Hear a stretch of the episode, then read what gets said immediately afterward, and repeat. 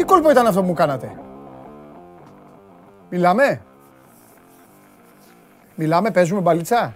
Ε, παίζουμε μπαλίτσα. Αφού σας βλέπω, επίτηδες το κάνω. Κανονικά, ε. Και αυτό που μου κάνατε με το σήμα, τι κόλπο ήτανε? Ρε, πώς μπήκαν τα παιδιά σήμερα. Οχ, άλλο εδώ πάλι. Αυτό πάλι τι είναι εδώ?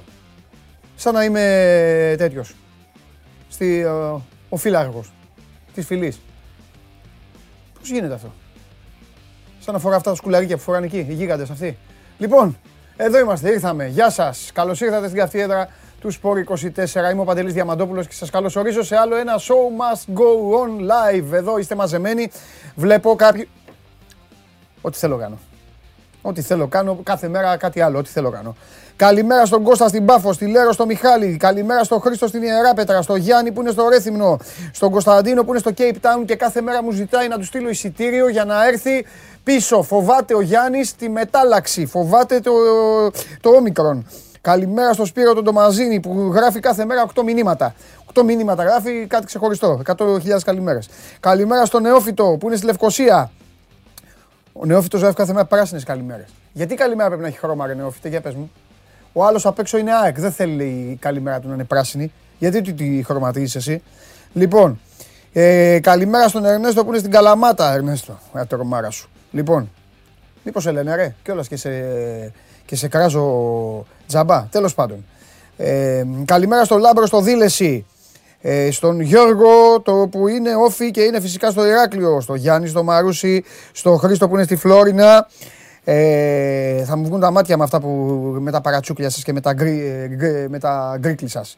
Λοιπόν, καλημέρα στον Κώστα, στη Χριστίνα που είναι στη Λάρισα και στο Βαγγέλη που είναι στην Καλαμπάκα, στον Διονύση που είναι στα Γιάννενα, στο Μιχάλη ε, που θέλει σχόλιο γιατί θα το κάνω για το Νιούκαστλ. Ε, δεν σας είπα εγώ, δεν τα είπα χθες στον κύριο Τσάρλι. Τα είπα, τα βλέπα εγώ, το βλέπα να έρχεται αυτό. Σας είπα, άσοχη over ενάμιση. Κύριε Περπερίδη, το είπα εγώ, δεν το είπα. Το είπα. Λοιπόν, για άσο ήταν το μάτς, σωστά το δω Τσάρλι, αλλά αυτή είναι η μπάλα. Θα τα πούμε σε λίγο. Καλημέρα στην Πεντέλη που είναι ο Γιωργάρας, ο Θανάσης στο Λονδίνο. Ε, σας έπιασα από τα μούτρα σήμερα. Στη Νέα Πέρα μου είναι ο Βασίλης, ο Γιώργος είναι στο Άστρο, στις Σέρες είναι ο Σταύρος, ο Τέο είναι στα Πετράλωνα, στην Κιλίνη είναι ο Δημήτρης. Στον Μπορνό είναι ο άλλος Δημήτρης. Τι λες, ρε φίλε? Και ο Σπύρος στη Σουηδία. Ελάτε από εδώ, ρε, να αλλάξουμε θέσεις. Ο Γιώργος στο Ρέντι, στη Βασιλεία Θοδωρής. Στη Βασιλεία, πω, βλέπεις και καλή μπάλα εκεί. Καλή ομάδα η Βασιλεία. Στο Νέο Κόσμο είναι ο άλλος ο φίλος. Ο Αχιλλέας είναι πουθενά. Καλό μήνα λέει. Καλημέρα στο Δημήτρη. Ε, άλλος στο Ρέντι ο Γιώργος. Στην Ξακουστή Μεταμόρφωση είναι ο. ο δεν έχω όνομα. Ε, ο. Ο άλλος λένε Λος Άντζελες. Καλά, μέσα στη Λος Άντζελες. Εγώ είμαι τέτοιο. Γράφετε και τις λακίες σας. Ε, προχωράω. Έκτακτος Συριώδης. Ε, τι να τελειώσω, τις καλημέρες. Βάλ' το Συριώδη. Λοιπόν, σας έκοψε ο Συριώδης. Ε, προσγειώνεται.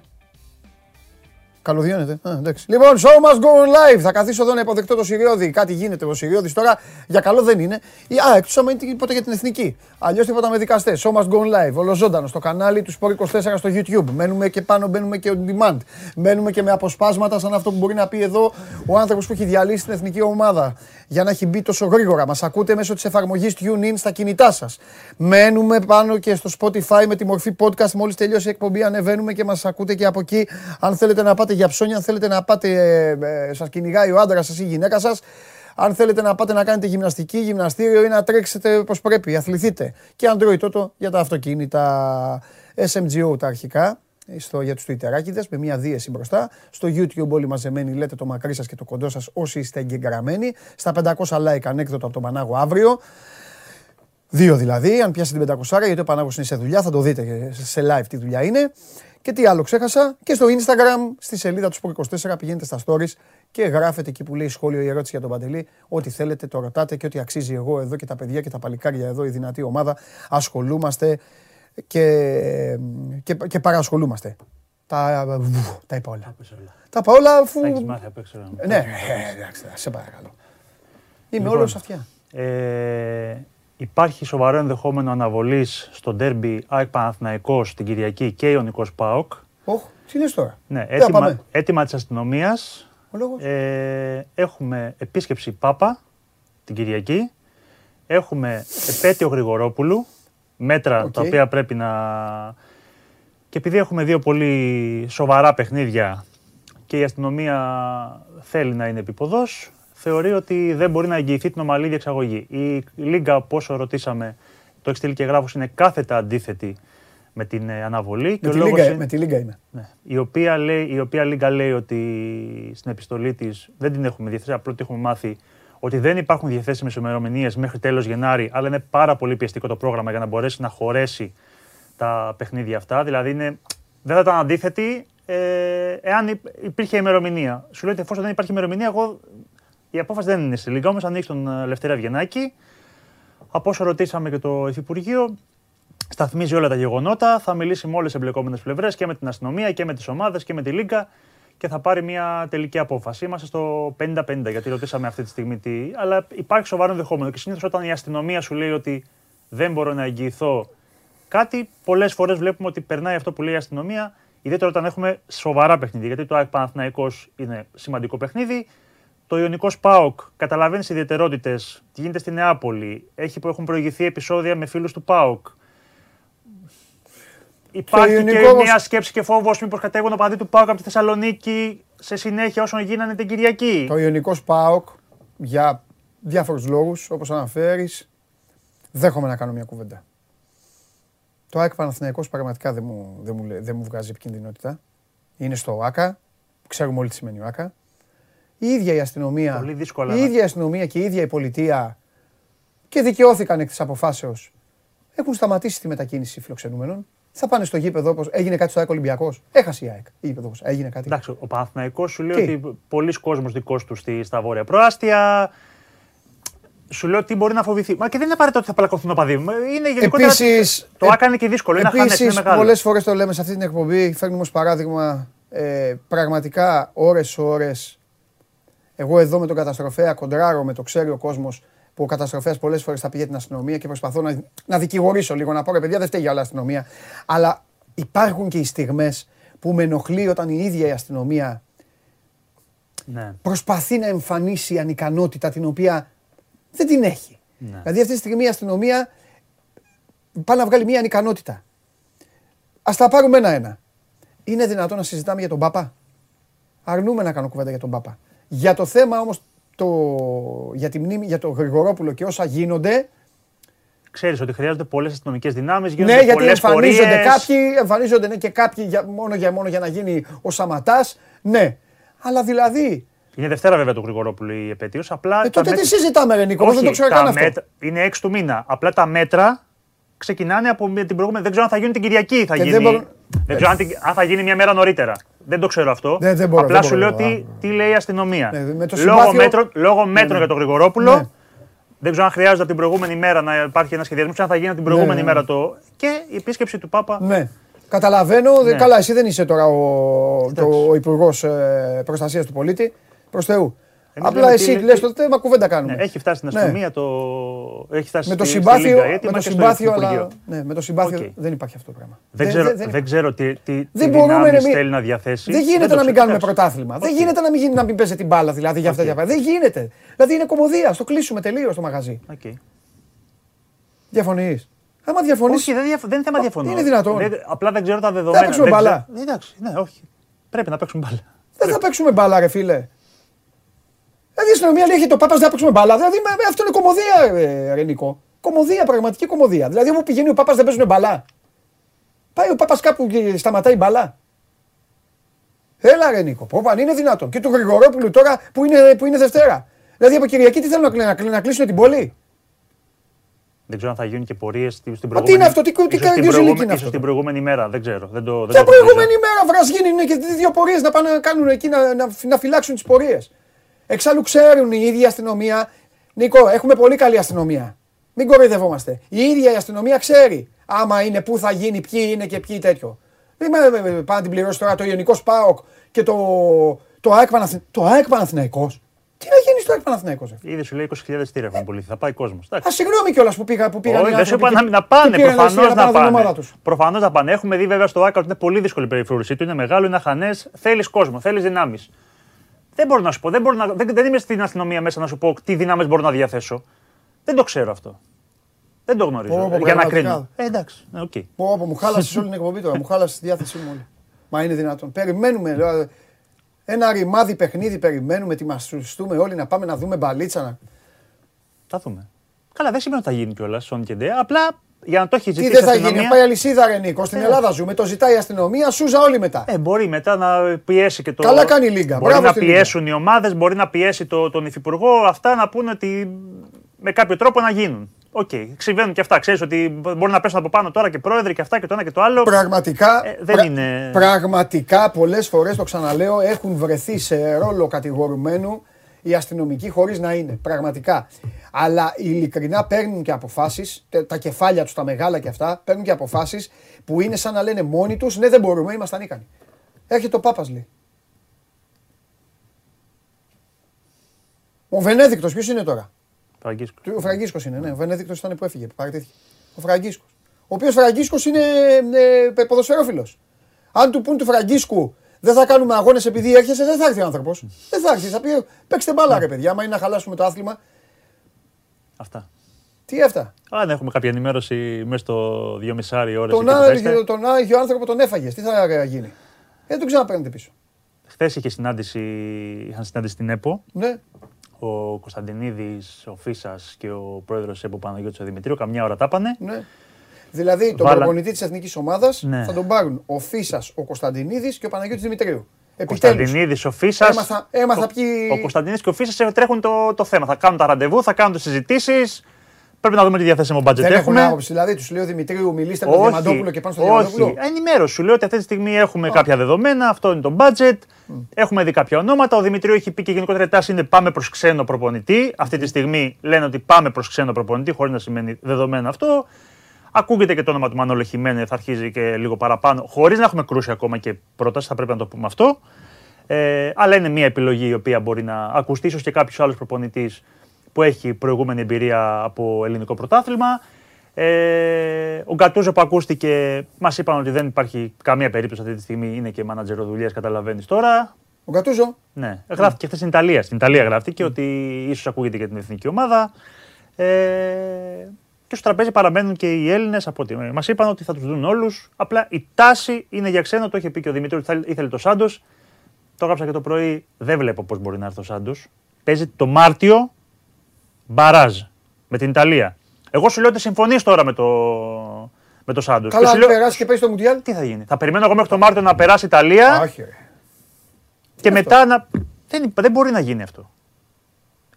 Ή αν πεις ότι πάω σε μεσοβέζικη λύση μέχρι τότε, να βρω κάποιον υπηρεσιακό, οτιδήποτε με ημερομηνία λήξης. Με τη...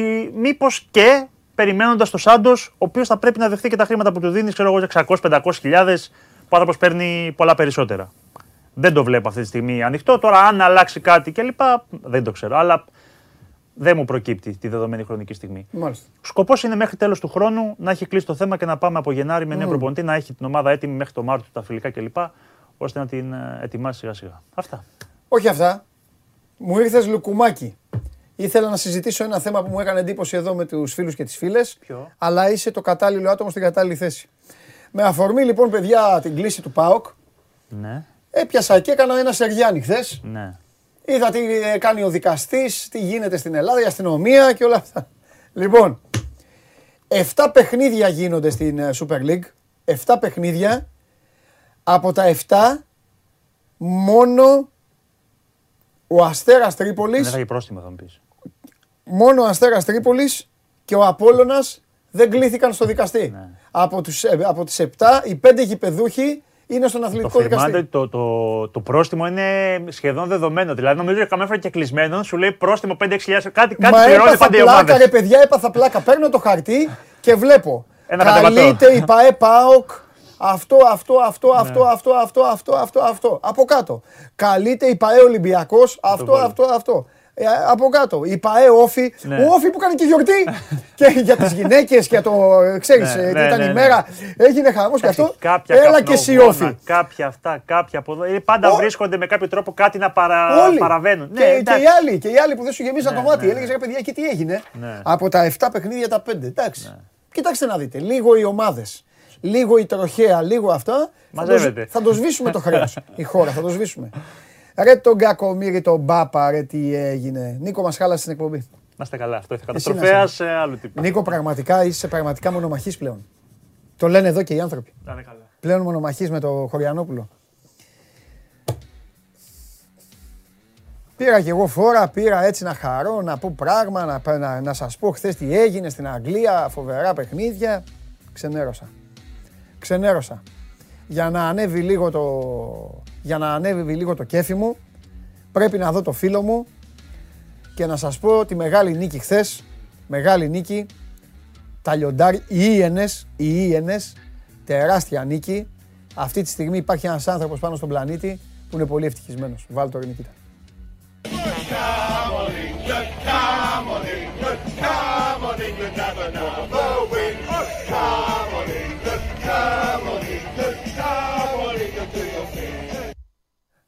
Διαλύσαμε. Τελειώσανε. Τελειώσανε. Αμέ. είκοσι μπαλάκια. Γιατί κατεβήκαν οι άλλες. Καλά, οι άλλες κακομοίρες τι ήτανε ρε παιδιά. Σε τέτοιο δουλεύανε. Ράβανε. Τι κάνανε. Τις κακομοίρες. είκοσι γκολ. Ε, τι γίνεται. Τέλος πάντων. Λοιπόν, ξεκίνησαν από χθες τα πρωταθλήματα όπως σας είχαμε πει. Ωραία παιχνίδια και στην Ιταλία με ενδιαφέρουσες αναμετρήσεις και στην Αγγλία φυσικά. Είδαμε τα μάτς. Η Νιούκαστλ, η οποία ήταν καλύτερη από την Νόριτς. Η Νόριτς θα πρέπει να ντρέπεται. Άλλαξε και προπονητή. Ε, ήταν και έξυπνη η έμπνευση του Γιαννούλη που έφερε την ισοφάριση στον Μπούκι, η πάσα που του έβγαλε. Αλλά η Νιούκαστλ έμεινε από στόπερ. Ο βασικός της ούτως ή άλλως ήταν ε, τραυματίας. Πήρε κόκκινη κάρτα και ένας παίκτης που έπαιζε. Ο αρχηγός ήταν τραυματίας, δεν ξεχνάω το όνομά του τώρα. Τρώει και μια κόκκινη στο εννιά, από το εννιά με δέκα παίκτες. Βρίσκει τον γκολ με τον Wilson, με το πέναλτι. Και το μόνο που κατάφερε η Νόριτς ήταν να ισοφαρίσει. Καραγάξες εναντίον Καναρινιών. Τα πουλάκια. Χθες τσακώνονταν στο Σεντ Τζέιμς Πάρκ. Και ήρθε ένα-ένα το παιχνίδι αυτό. Βρώμαγε, γι' αυτό σας το είχα πει και την ώρα του Τσάρλι, αυτό το άσο χ over ενάμισι. Γι' αυτό και πήγαμε ταμείο. Αλλά και ο άσος που έδωσε ο Τσάρλι, σωστός ήταν, με έντεκα δεν έχανε η Νιούκαστλ. Όχι, δεν έχανε, θα κέρδιζε η Νιούκαστλ με έντεκα παίκτες. Και το άλλο μάτς ήταν λίγο βάσανο, αυτό το Λίντς Πάλας. Χωρίς τον Μπάμφορντ έχει πρόβλημα η Λίντς, δεν μπορεί να βάλει γκολ, φαίνεται. Τελικά έγινε ένα χαζό πέναλτι στο ενενήντα δύο και κατάφερε ο Μπιέλσα να πάρει το παιχνίδι. Και όπως έδινε το χέρι, έκανε και στο Βιερά. Αυτό. Σαν να του λέγε, έμπλεξες. Είσαι γκαντέμις. Αυτό συνέβη χθες. Και σήμερα έχουμε συνέχεια. Φουλ αγωνιστική. δέκα και τέταρτο. Ζαχαρωτά ερχόμαστε. Έχουμε αγώνα σήμερα. Μα μας έσπασε εδώ τα νεύρα τώρα ο Συριώδης, αλλά τι να κάνουμε. Σήμερα έχουμε παιχνίδι. Η εκπομπή όμως κυλάει και εμείς θα κυλάμε στους κανόνες του παιχνιδιού, στους κανόνες των αγωνιστικών, στους κανόνες που θέλουμε να έχουμε και στο πρωτάθλημα που, έχουμε να, που θέλουμε να έχουμε και όχι αυτό που θέλουν να μας επιβάλλουν άλλοι. Έρχεται ο Πάπας, λέει, υπάρχει κίνδυνος ε, επεισοδίων για την επόμενη μέρα και ε, το ένα και το άλλο. Λοιπόν, αυτά ο καθένας να κάτσει να αναλογιστεί τις ευθύνες του. Όσοι έχουν το μαχαίρι για το καρπούζι, να κάτσουν να σκεφτούν ότι ξεφτιλίζουν το ποδόσφαιρο. Πάμε στον Κώστα.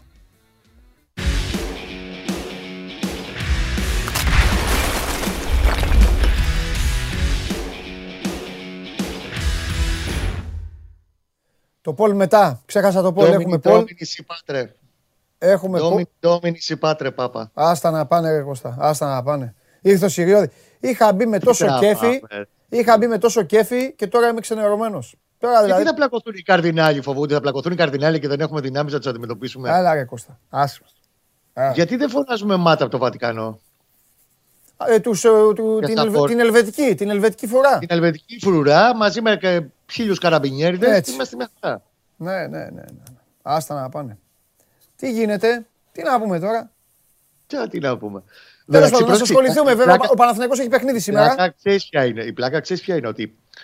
Και είναι αλήθεια αυτό τώρα, επειδή ακριβώς ε, ακολουθούσε, ακολουθεί, δεν έχει αναβληθεί τίποτα ακόμα. Το ντέρμπι με την ΑΕΚ, ε, ο Γιοβάνοβιτς έχει προσαρμόσει πολύ και το σημερινό του μάτς και το κυριακάτικο. Ε, Βεβαίως, ε, βέβαια. Χθες ε, έχει κάνει μια ομιλία, δεν το συνηθίζει δηλαδή, δεν είναι που, ε, καθημερινό φαινόμενο να κάνει ομιλίες ο Γιοβάνοβιτς στα αποδυτήρια. Λίγα λόγια και καλά και πιο πολλά τέτα-τέτ κάνει πάντα ο Σέρβος.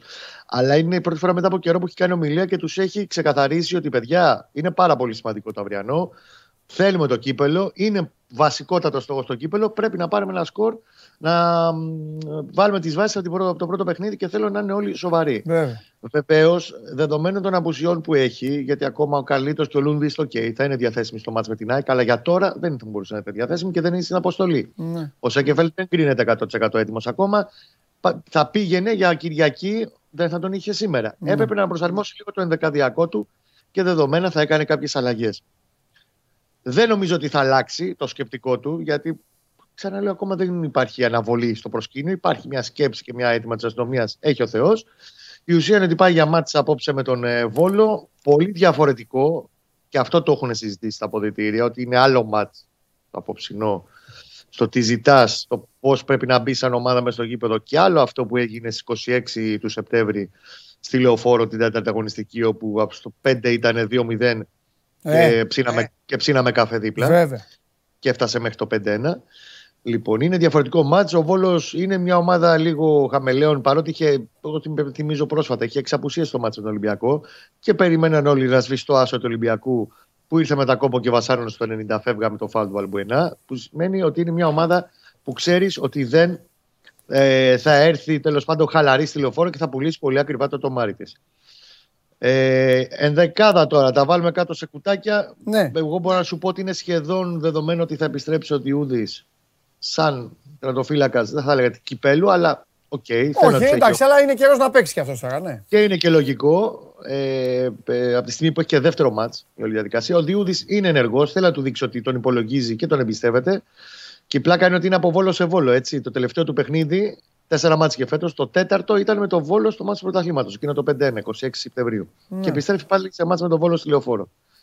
Δεξιά επίσης βλέπω αλλαγή με τον Σάντσες να παίρνει τη θέση του σκασμένου Κότσιρα, ε, για να πάρει κάποιες ανάσεις και αυτός, γιατί δεν ε, μπορεί να βγάλει τώρα οκτώ ματσερί ο Κότσιρας μέσα σε τριάντα μέρες, δεν γίνεται. Στο κέντρο της άμυνας, μη με ρωτάς, δεν έχει και πολλές επιλογές. Αυτό το Σάρλια Βέλεθ μέχρι να γυρίσει ο Σέκεφελτ και ο Πούγκουρας θα είναι κλειδωμένο. Αριστερά ο Χουάνκαρ, εκεί και αν δεν έχει επιλογή. Τον Ισπανό πάλι θα δούμε βασικό. Τρεις στη μεσαία, στον άξονα της μεσαίας γραμμής, δύο πιο κεντρικούς, τον ε, ε, Πέρεθ, ο οποίος επιστρέφει με τον Αλεξανδρόπουλο. Θα πάει λίγο πιο μπροστά πάλι ο Βηγιαφάνιες, όπως έκανε στο μάτι προχθές με τον Πανετολικό. Αλλαγές στα άκρα βλέπω. Χατζηγιοβάνι σίγουρα στη θέση του Βιτάλ. Αϊτόρ είναι το φαβορί για να κρατήσει τη θέση του. Τίποτα άλλο, γιατί άλλον άκρο δεν έχει. Με τα Μπακοτό, εντάξει, είναι για πασάλιμα αυτή τη στιγμή. Και να βάλει τον Παλάσιος από την αρχή δεξιά το θεωρώ δύσκολο, γιατί κάποια στιγμή θα πρέπει, ανάλογα με το πώς θα του πάει το μάτς, είτε να τον βάλει support στο Μακέντα μπροστά τον Παλάσιος, είτε αν του έχει πάρει σε ένα καλό σκορ το παιχνίδι ο Παναθηναϊκός, κατά το εξήντα εξήντα πέντε να βγει και ο Ιταλός, γιατί έχει και ντέρμπι την Κυριακή. Πρέπει να ζυγίζει κάθε πεντά λεπτό ουσιαστικά τα δεδομένα του αγώνα ο ναι. Γιοβάνοβιτς ναι. και γενικά να προσαρμοστεί πάνω στις απαιτήσεις και στο τι θα του γεννάει το μάτς απόψε. Ναι. Μάλιστα. Ε, είχα, είχα σκοπό να κάνουμε λίγο διαφορετική κουβέντα, να μπλέξουμε λίγο και την ΑΕΚ από αύριο. Θα δούμε πώς θα κυλήσει το πράγμα μετά από αυτό που μας είπε και ο Συριώδης. Ας ελπίσουμε ότι θα, θα λειτουργήσει σοβαρά αυτή η χώρα και δεν θα δείξει ε, το αστείο της πρόσωπο ε, αναβάλλοντας ε, ποδοσφαιρικούς αγώνες, επειδή έρχεται ο Πάπας και επειδή τη Δευτέρα υπάρχει ε, ε, η, η επέτειος. Δεν είναι σωστό να το λέμε επέτειο, γιατί πέθανε ένα παιδί. Τέλος πάντων, είναι η μέρα ε, σαν αυτή τη μέρα στη ζωή του ο, ο Γρηγορόπουλος. Ε, πες μου κάτι ε, και σε αφήνω. Ε, φουντώνει καθόλου? Είμαι υποχρεωμένος να ρωτάω πάντα, το αποφεύγω, ξέρεις, είμαι πολύ προσεκτικός, ναι, ναι, το ξέρετε όλοι. Ε, έχω συγκεκριμένο πλάνο στο μυαλό μου για το πότε πρέπει να μιλάμε για μεταγραφές και πότε όχι, για να μην βλάπτουμε ομάδες, μην βλάπτουμε προπονητές και κυρίως παιδιά που παίζουν και ακούνε από μια εκπομπή ότι θα αντικατασταθούν. Τώρα όμως που μπήκε, καλό μήνα κιόλας. Τώρα που μπήκε και ο Δεκέμβρης. Ναι, καλό μήνα. Ε, τώρα ε, μπήκε... Σε ένα μήνα, παι. Σε ένα μήνα έχουμε μεταγραφές. Ναι, όχι, και οι μεταγραφές κατά ψέματα το Δεκέμβρη γίνονται. Πο, Πολλές ομάδες κάνουν το Δεκέμβρη, ώστε να μπορεί τις, στις δύο του Γενάρη, τρεις Γενάρη ο παίκτης να είναι έτοιμος να παίξει. Ε, ναι. Ζεσταίνει τίποτα ακόμα ή? Αρχίσει να ζεσταίνει σιγά σιγά μετά τα... τις δέκα δεκαπέντε του μήνα. Μάλιστα. Αυτό που μπορώ να σου προσθέσω ως πινελάκι που τρελαίνεις για αυτή. Έτσι, τη λέξη. Αυτό, αυτά, αυτά είναι. Πινελάκι είναι ότι ο Παναθηναϊκός μέσα σε όλα κοιτάει ήδη στην αγορά της Αργεντινής και της Ισπανίας για αριστερό μπακ. Τώρα αυτό θα το βρει το μπακ για το Γενάρη. Ε, κάνει την προεργασία του που δεδομένα κάνει και από τώρα για το καλοκαίρι. και η όποια απόφαση, επιλογή, στόχευση θα αφορά ποδοσφαιριστή, ας πούμε το Διαμαντοπούλο, τον ε, Αργεντινό, ο οποίος μένει το καλοκαίρι ελεύθερος, αυτό είναι κάτι αφανή. Πάντως δεδομένα σε αυτές τις δύο αγορές κοιτάζει στην παρούσα φάση για αριστερό μπακ.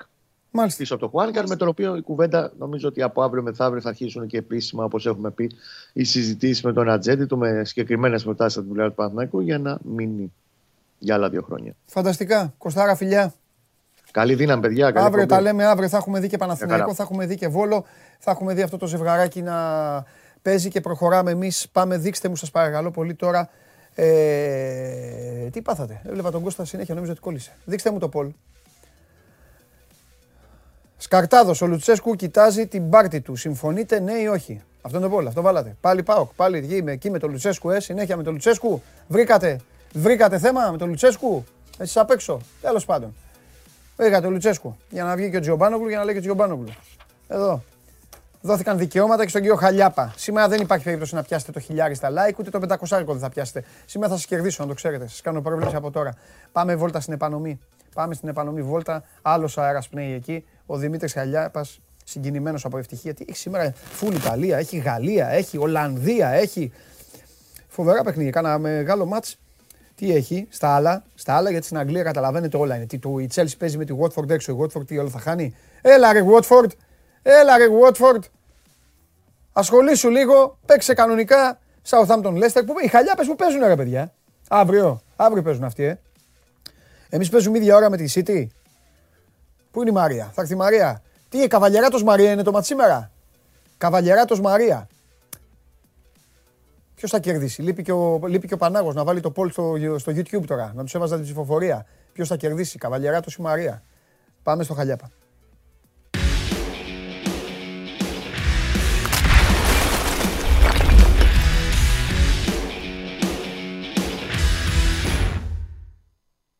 Με άρχισε να λάβει το δέκα και τέσσερα. Ναι, στο Old Trafford. Με Μάικλ Κάρικ πάλι στον πάγκο, γιατί έχει πρόβλημα με τη βίζα ο Ραλφ Ράκνικ και εντάξει, δεν έχει πάει ακόμη στην Αγγλία. Να σου πω κάτι. Ο Ράκνικ, ένας άνθρωπος που έχει δουλέψει πολύ για το ποδόσφαιρο και έχει, έχει, έχει προσφέρει και στον κλόπ, έχει προσφέρει σε ανθρώπους. Αλλά μπορεί να μην χρειάζεται να έρθει. Γιατί? Γιατί την έβγαλε ο Κάρικ καθα... καθαρή μέσα στο Stamford Bridge. Άμα βάλει και τρία γκολ στην Arsenal, θα κατέβει και ο Φέργκισον κάτω, θα πει και αυτός παιδί μου είναι, αφήστε τον. Ανακοινώθηκε ο Ράκνικ, θα έρθει τώρα. Κυριακή θα είναι. Εντάξει, ρε Δημήτρη. Εντάξει, ρε Δημήτρη. Άντε να δούμε. Άντε να δούμε. Καλά λες. Καλά λες. Τι γίνεται? Έχουμε ματσίλες ώρες. Rotation θα γίνει ή επειδή υπάρχουν απουσίες η μισή ομάδα θα είναι βασική? Όχι, το κατάλαβα το κεφάλι σου. Είναι γρίφος η εντεκάδα. Θα κάνει μετρημένο rotation ο Άκης Μάτζιος. Δεν μπορεί να κάνει κι αλλιώς. Ναι. Ε, γιατί είναι πολύ σημαντικό το παιχνίδι. Mm. Με τον Όφη στις πέντε. Επαναλαμβάνω. Ε, και σίγουρα θα έχει αλλαγή τερματοφύλακα. Ο Κουέστα έμεινε εκτός αποστολής. Είχαμε πει, έπαιξε με πρόβλημα τραυματισμού στη μέση. Είχε κάποιες ενοχλήσεις η Τούμπα. Ε, δεν είναι στην αποστολή για το σημερινό παιχνίδι. Είναι ο Ντένις και ο Σιαμπάνης οι δύο τερματοφύλακες. Ο Ντένις λογικά θα παίξει, που αποκτήθηκε το καλοκαίρι και ξεκίνησε ως βασικός. Οπότε μια αλλαγή έχουμε σίγουρα κάτω από τα δοκάρια, με τον τριανταετράχρονο Πορτογάλο να παίρνει ε, φανέλα βασικού, ναι, ξανά μετά το μάτς με τον Ιωνικό στη Νίκαια, σε, τη δεύτερη αγωνιστική του πρωταθλήματος. Α, μπράβο, αυτός ήταν εκεί. Σωστά. Ναι, από τότε έχει να παίξει ο Ντένις, που βέβαια πρόλαβε, έχει παίξει με τον Όφη, γιατί την πρώτη αγωνιστική ήταν Άρης Όφη.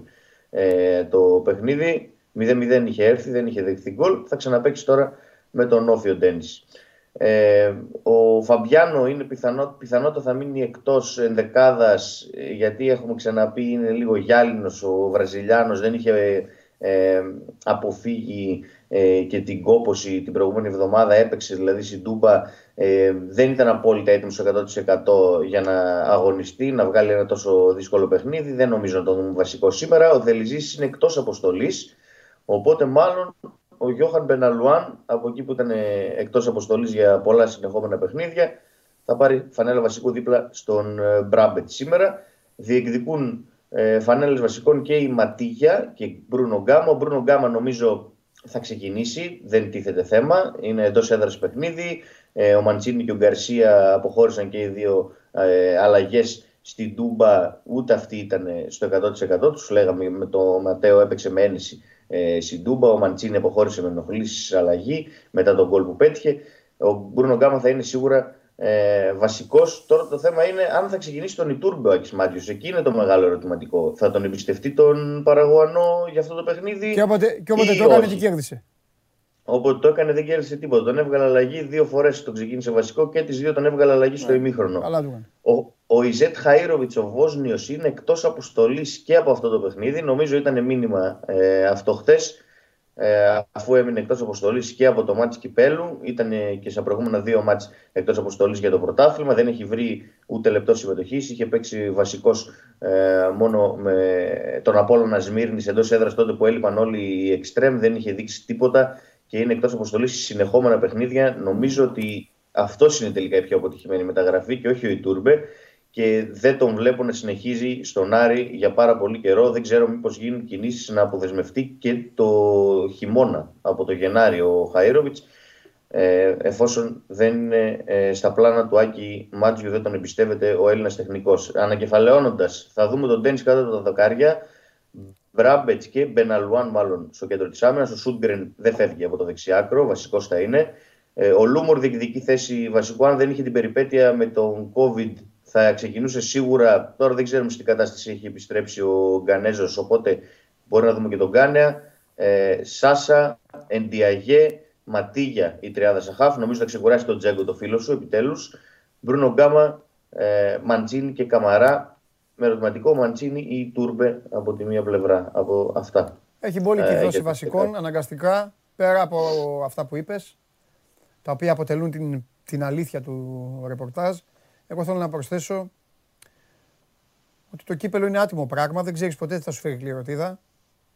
Στην ΑΕΚ έφερε την Κηφισιά, στον Ολυμπιακό τη Λιβαδιά και στον Άρη που προσπαθεί βδομάδα με τη βδομάδα, προσπαθεί μάλλον ο Άρης να βρει δύο εβδομάδες ίσχυες, δύο ίσχυες. Του έφερε την πιο φορμαρισμένη ομάδα του πρωταθλήματος, μετά από το ναι. διπλό του μες στην Τούμπα. Θα μου πεις και για τον Όφη το ίδιο δεν είναι? Όχι, δεν είναι το ίδιο. Ο Όφη δεν έχει υποστεί τους κραδασμούς που έχει ο Άρης, πρώτον. Δεύτερον, δεν ωραίγεται τόσο πολύ το κύπελο όσο το ωραίγεται ο Άρης. Δεν έχει τους ίδιους στόχους με τον Άρη. Και επίσης το μάτς το πρώτο είναι στο Βικελίδης. Και επειδή yeah. μιλάμε για το σήμερα και όχι για δύο εβδομάδες μετά, δύο εβδομάδες μετά μπορούμε να πούμε άλλα. Αν ένας από τους δύο έχει πιο πολύ πρεμούρα για σήμερα, αυτός είναι ο Άρης. Οπότε καταλαβαίνω και το Μάτζιο. Θα, που δεν μπορεί να, να ανοίξει το rotation. Τέλος πάντων. Για να δεν σε... μπορεί, αλλά και αναγκάζεται να το κάνει κιόλας. Ε, ναι, ναι, ναι. Γιατί... ναι, η σημερινή ημέρα... το βράδυ ναι, η σημερινή εκπομπή έχει δύο μεγάλες ερωτήσεις. Δύο. Η μία ερώτηση είναι για τον Χριστόφιδέλη. Αν έφτασε η ημέρα να δούμε το Ρούμπεν Σεμέδο στην εντεκάδα του Ολυμπιακού. Η δεύτερη ερώτηση όμως είναι η δική σου. Και θέλω να σε ρωτήσω, στην Κύπρο υποστηρίζεις τον Άρη Λεμεσού επειδή λέγεται Άρης ή δεν ασχολείσαι? Δεν ασχολούμαι. Δεν ασχολείσαι. Ωραία. Δεν έχω ιδέα. Ο Άρης Λεμεσού λοιπόν έχει ένα φορ που λέγεται Μάριο Στεπίνσκι. Ναι. Λέγεται ως εκεί. Λέγεται. Σκέτο. Ότι Καρυπιδοματζιο, εκεί όλη η συμμορία, Αριανοσοξημορία, ε, Χαλιάπες και οι υπόλοιποι, κι, ε, κοιτάζουν ε, τον συγκεκριμένο. Είναι φορ του Άρη Λεμεσού, καλός παίκτης, έτσι λένε στην ναι. Κύπρο. Έχει πέσει κάτι στα αυτιά σου ή κάνεις τις κινήσεις σου και το κρύβεις, δεν θέλεις? Σε πιάσα τώρα... Εγώ τι να κρύψω.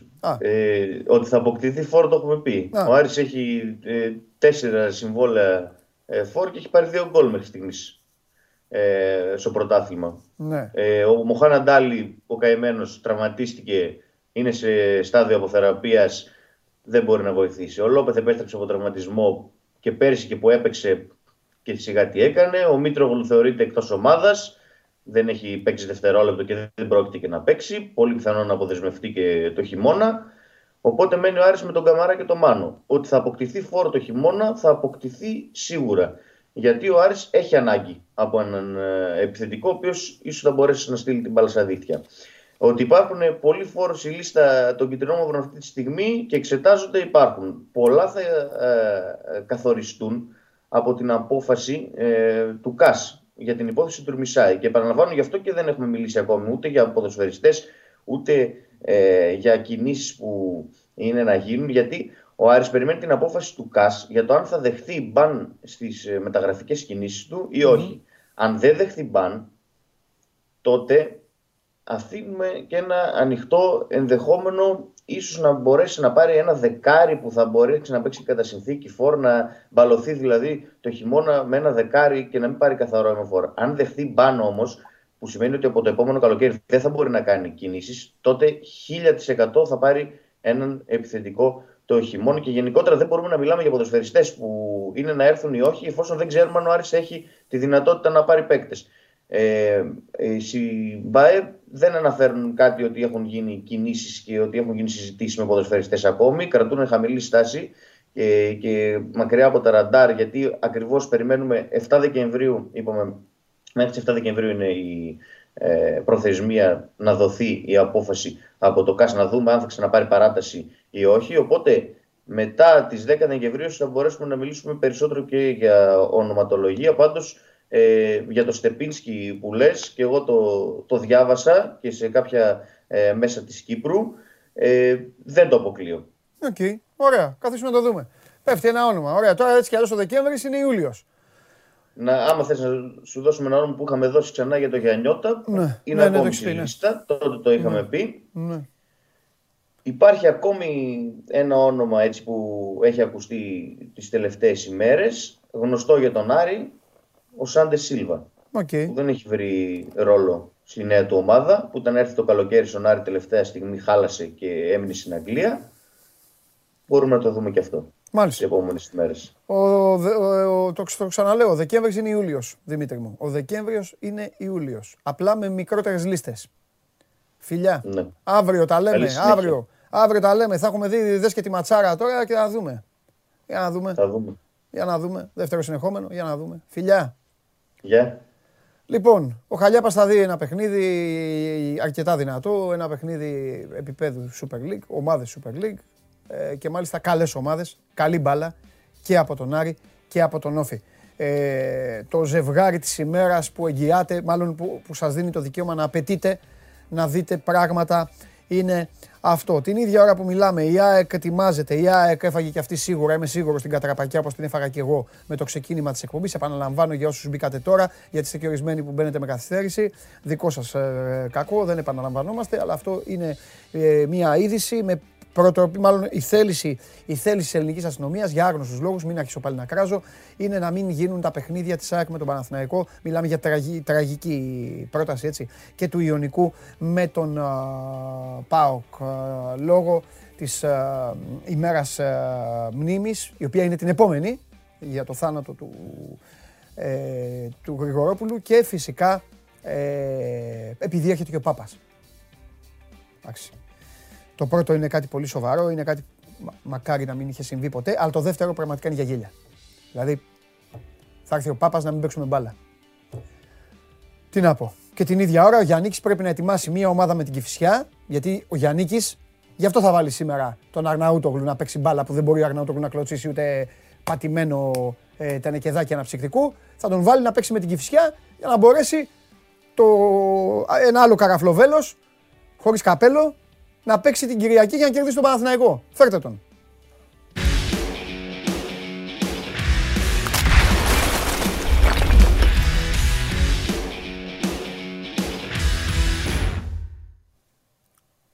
Σε έκανα και βέλος τρομάρα σου, που από το σαλόνι για να πας στην κουζίνα, από το σαλόνι για να πας στην κουζίνα κάνεις κανένα δίλεπτο. Έλα, έλα να τρέξουμε, να τρέξουμε κάτω. Σε έκανα και βέλος τρομάρα σου. Λοιπόν, τι γίνεται; Έχουμε κλωτσίσει μαζί την μπάλα και έχουμε δει. Μεγάλε, πώς είσαι; Καλά είμαι, καλά είμαι. Δεν θες όμως να πούμε στην κουβέντα. Όχι, πριν την κουβέντα, πριν την κουβέντα, την μπλουζάρα είναι αυτή, Βαγγέλη μου. Παίρνω πίσω την αμπαλοσύνη που είπα, Βαγγέλη μου. Παίρνω πίσω ό,τι είπα. Λοιπόν, Βαγγέλη μου, άρεσε που η αστυνομία θα κάνει το καλοκαίρι και την κλωτσούσες με μίσος. Δεν ήθελες να βάλεις γκολ. Ήθελες να τα διαλύσεις όλα, Βαγγέλη μου. Έτσι κλωτσάνα, βρε μου. Εντάξει, Βαγγελάρα μου, εντάξει. Με φάλτσα, η μπάλα μου έμπαινε στην τρικούλα. Μην τα πρόσεχε πώς τα λες, Βαγγέλη. Λοιπόν, για... είχαμε φτωχία όμως, είχαμε φτωχία. Λοιπόν, τι να πω τώρα. Ναι. Τίποτα, εγώ με ξοφραίνω με την αστυνομία, έχω κράξει την αστυνομία, έχω κράξει τους πάντες. Άρα εμείς με την Κυριακή, μπάρμπεκιου, σπιτάκι, παιδιά, αυτά, μια χαρά. Λες εδώ, η αστυνομία. Μπάλα. Μπάλα δεν πειράζει, έχει άλλα να δούμε. Θα δούμε ξένα. Τρομερά πράγματα. Τι λένε στην ΑΕΚ, επ' αυτό έχουν τίποτα, επειδή είναι και γηπεδούχος ομάδας, εντάξει, Παναθηναϊκός μπορεί να μην ξέρει κιόλας.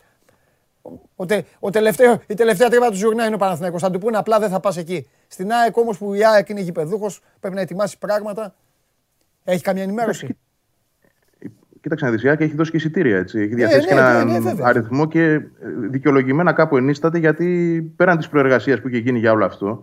Ναι. Ε, και αυτό που επισημαίνεται από την ΑΕΚ, ναι, το, το περνάω δηλαδή και ως μια θέση τρόπον την ΑΕΚ, είναι ότι κοιτάξτε να δείτε, ξέρατε τις ημερομηνίες, ξέρατε ότι θα έρθει ο Πάπας, ξέρατε το ένα, ξέρατε το άλλο, γιατί αυτό. Τέσσερις μέρες πριν το μάτς. Δηλαδή δεν έχει λογική, ε, άμα το δούμε από αυτή τη σκοπιά. Ε, Επίσης, ξεκάθαρα δεν είναι καλό για την ομάδα. Mm. Όπως και να το κάνουμε. Mm. Δηλαδή, τώρα, ειδικά που έχει και όλους τους παίκτες πίσω και θέλει σιγά-σιγά να μπει και σε ένα ρυθμό, ε, θυμίζω ότι δεν έχει Ευρώπη, δεν έχει την πολυτέλεια αυτή να παίζει μάτς. Τώρα, αν είναι μια ευκαιρία σήμερα στο κύπελο, οκ, okay, αλλά αυτές είναι σπάνιες. Mm. Λοιπόν, είναι κακό, είναι πισωγύρισμα από όλες τις απόψεις. Στην ΑΕΚ λένε ότι δεν θα βρει υποστηρικτές αυτή η ιστορία. Mm. Γιατί και η Λίγκα δεν το θέλει και οι ομάδες δεν το θέλουν. Τώρα, κοίταξε να δεις, αν η αστυνομία επιμείνει και φτάσουμε σε επίπεδο κυβέρνησης, τι να πω, από εκεί και πέρα, εκεί θα πάει η δουλειά. Αν πάει και έχουμε αναβολή, εκεί θα πάει. Δεν πιστεύω ότι η αστυνομία από μόνη της μπορεί να το επιβάλλει αυτό το πράγμα. Όχι, από μόνη της όχι. Αρκετά κακό έχει κάνει στον εαυτό της και μόνο με την πρόταση, το ξαναλέω. Είναι φοβερό να, να προσπαθείς να πείσεις, να πείσεις τον κόσμο που δεν πείθεται, γιατί ο κόσμος έχει και αυτός τα δικά του, έτσι, όλοι μας, mm. την ξεροκεφαλιά μας την έχουμε. Προσπαθείς να τον πείσεις ότι λειτουργεί σωστά, γιατί εγώ πολλές φορές έχω πει ότι την έχουμε κατηγορήσει και άδικα την αστυνομία και καλή αστυνομία έχουμε τέλος πάντων και αυτά, και ξαφνικά μια ωραία μέρα όπως η σημερινή να προσπαθεί η αστυνομία να σε πείσει για την ανικανότητά της. Α, δηλαδή αυτά είναι δικά της, δηλαδή φοβερά θέματα αυτό. Αυτό δεν υπάρχει. Μόνοι τους. Αυτό γκολ. Τέλος πάντων. Πάμε στην ουσία τώρα, τη δική μας. Εμείς προχωράμε κανονικά. Η αστυνομία θέλει το χαβά της. Εμείς προχωράμε. Και εγώ και εσύ και ο κόσμος μας και οι ομάδες. Πάμε σε ρυθμούς. Ο Γιαννίκης τα αλλάζει όλα. Θέλω να, θέλω να ακούσω, να ξετρελαθώ. Θέλω να ακούσω εντεκάδα. Και θα κάνω ε, μέσω Skype πάλι πρόεδρο. Θέλω να ακούσω εντεκάδα. Ε, ναι, λοιπόν. Ε, λογικά πάμε ναι, σε μια εντεκάδα. Τσιντότας, έτσι. Τσιντότας, Ρότα. Εντάξει, το συμπαθεί ο πρόεδρος του Τσιντότα. Εγκρίνει, πάμε. Ναι. Τσιντότας, Ρότα, Χατζησαφή, στα άκρα. Ε, Τζαβέλας Βάρνας, που θυμάσαι το καλοκαίρι λέγαμε ότι αυτή τη στιγμή αυτό είναι το δίδυμο. Κάποια στιγμή ενόψει Βελέζ. Ωραία. Μέχρι τώρα έχουμε λοιπόν μία είδηση, δύο ειδήσεις. Πρώτον, ξαναπέζει ο Τσιντότας σιγά το νέο όμως γιατί είναι κύπελο, θα έπαιζε. Η πιο μεγάλη είδηση είναι ότι παίζει επιτέλους ως Βάρνας. Ναι, λογικά παίζει ως Βάρνας σήμερα. Ε, και εντάξει, πιστεύω ότι δεν υπάρχει κι άλλο παιχνίδι. Αν δεν παίξεις και σε αυτό, σημαίνει ότι τον έχουμε τελειώσει και το φωνάζουμε κιόλας προς τα έξω. Τελείως. Πολύ σωστό. Σβάρνας με Τζαβέλα, ναι, μπροστά τους πάλι πειραματικό δίδυμο. Πρώτη φορά μαζί και μπόι και έλλειψη ταχύτητα Σάκοφ Λεταλέκ. Θα το δούμε πώς θα πάει τώρα αυτό. Λεταλέκ στο έξι, ο Σάκοφ πιο μπροστά.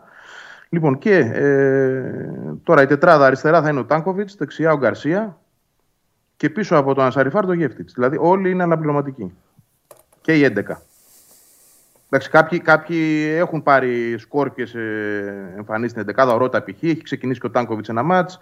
Και ο Γεύτης ξεκινήσει και ο Ανσαριφάρ το ίδιο, αλλά αυτό γίνεται περιστασιακά και ο Γκαρσία. Τώρα όλοι αυτοί μαζί βέβαια διαφο... δεν έχουν βρεθεί ποτέ. Καταλαβαίνει ο κόσμος, ε, ξέρω ότι ο κόσμος της ΑΕΚ είναι στενοχωρημένος από τον αποκλεισμό τον ευρωπαϊκό, από την ήττα με τον Ολυμπιακό σίγουρα, από κάποια στραβά αποτελέσματα, αλλά η ενδεκάδα που μόλις σας είπε ο Βαγγέλης καταδεικνύει και το ότι η ΑΕΚ έχει γυρίσει αυτή τη ρημάδα τη σελίδα της.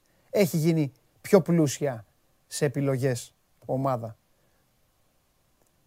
Είναι ναι. Η δεύτερη ομάδα της ΑΕΚ σε εισαγωγικά, γιατί δεν μου αρέσει να το ακούω, γιατί μπορεί κάποια, να στενοχωριούνται κάποιοι από τους παίκτες και έχουν και δίκιο να τους αποκαλούμε δεύτερους. Αλλά είναι μια φυσιολογική ομάδα, την οποία τέτοια δεύτερη ομάδα η ΑΕΚ δεν την είχε τα προηγούμενα χρόνια. Ναι, ακριβώς. Θα μπορούσε να είναι η βασική ομάδα της ΑΕΚ πέρσι, να το πω διαφορετικά. Ναι. Θα μπορούσε αυτή η έντεκα, σε ναι. περσινό αντίστοιχο παιχνίδι, ναι. ντέρμπι με τον Παναθηναϊκό, να είναι η έντεκα βασική της. Ναι. Λοιπόν, αυτή τη στιγμή είναι η έντεκα πραγματική της. Πολύ σωστά το θέτεις. Αυτό δείχνει μια πρόοδο έτσι, και μια ευρύτητα λύσεων. Να πω επίσης ότι είναι πολύ πιθανό να ανέβουν και παιδιά από τη δεύτερη ομάδα. Προφανώς για να είναι στον πάγκο, αλλά παιδιά της δεύτερης ομάδας που ουσιαστικά είναι της πρώτης. Δηλαδή ο Λάτσι, ο Μιτάι, ίσως ο Σαμπανάτζοβιτς, ο Κωσίδης. Εσύ ο Σαμπανάτζοβιτς έπαιζε βασικός. Πέρυσι έβγαλε τόσα μάτς. Τον είδαμε τη Β. Δεν έχει ψαχτεί τίποτα, δεν, δηλαδή δεν στενοχωρήθηκε, έχει ψαχτεί να φύγει. Τι γίνεται η περίπτωσή του, ήθελα να σε ρωτήσω για το πολλές μέρες. Ναι, ναι, ναι. Ε, πρέπει να ήταν και σε ένα μάτς με τον Μπακ που ήσουν στην Τούμπα, αν θυμάμαι καλά. Με τον ναι, Καρέρα ή δεν ήσουν. Ήμουνα, ναι. Ήταν βασικός εκείνο το μάτς. Βασικότατος ήταν. Και, και, και, καλός, παιδί, και, καλός. και καλά το παιδί. Ναι, η ΑΕΚ, εκείνο το μάτς το είχε υποτιμήσει η ΑΕΚ. Έφαγε τον γκολ το πέναλτι και μετά βγήκε μπροστά, είχε δοκάρι, είχε φάσεις. Ναι, είχε, ναι, ναι, ναι. Ε, κοίταξε να δεις, δόθηκε δανεικός κάποια στιγμή πέρσι σε μια ομάδα της, της πατρίδας του Βοσνίας. Δεν θυμάμαι τώρα mm. το όνομα, να είμαι ειλικρινής. Δεν είναι από τη στόπ. Δεν έπαιξε. Μπορεί να ήταν και η Ζελέζιντσαρ που έπαιζε πριν. Τέλος πάντων, δεν έχει σημασία. Δόθηκε κάπου, ούτε εκεί πήρε χρόνο. Ε, κοίταξε να δεις, όταν δεν παίρνεις, δεν σε εμπιστεύονται και στην πατρίδα σου που είναι και ομάδα χαμηλής ταχύτητας και ούτε εκεί παίζεις βασικός και δεν προκύπτει και ενδιαφέρον για να τον πάρουν πίσω, πού να πάει μετά. Ξέρεις, ψάχτηκε για το εμ ελ ες γιατί είναι γεννημένος στις ΗΠΑ και έχει και την υπηκότητα κτλ. Ούτε εκεί βρέθηκε κάτι.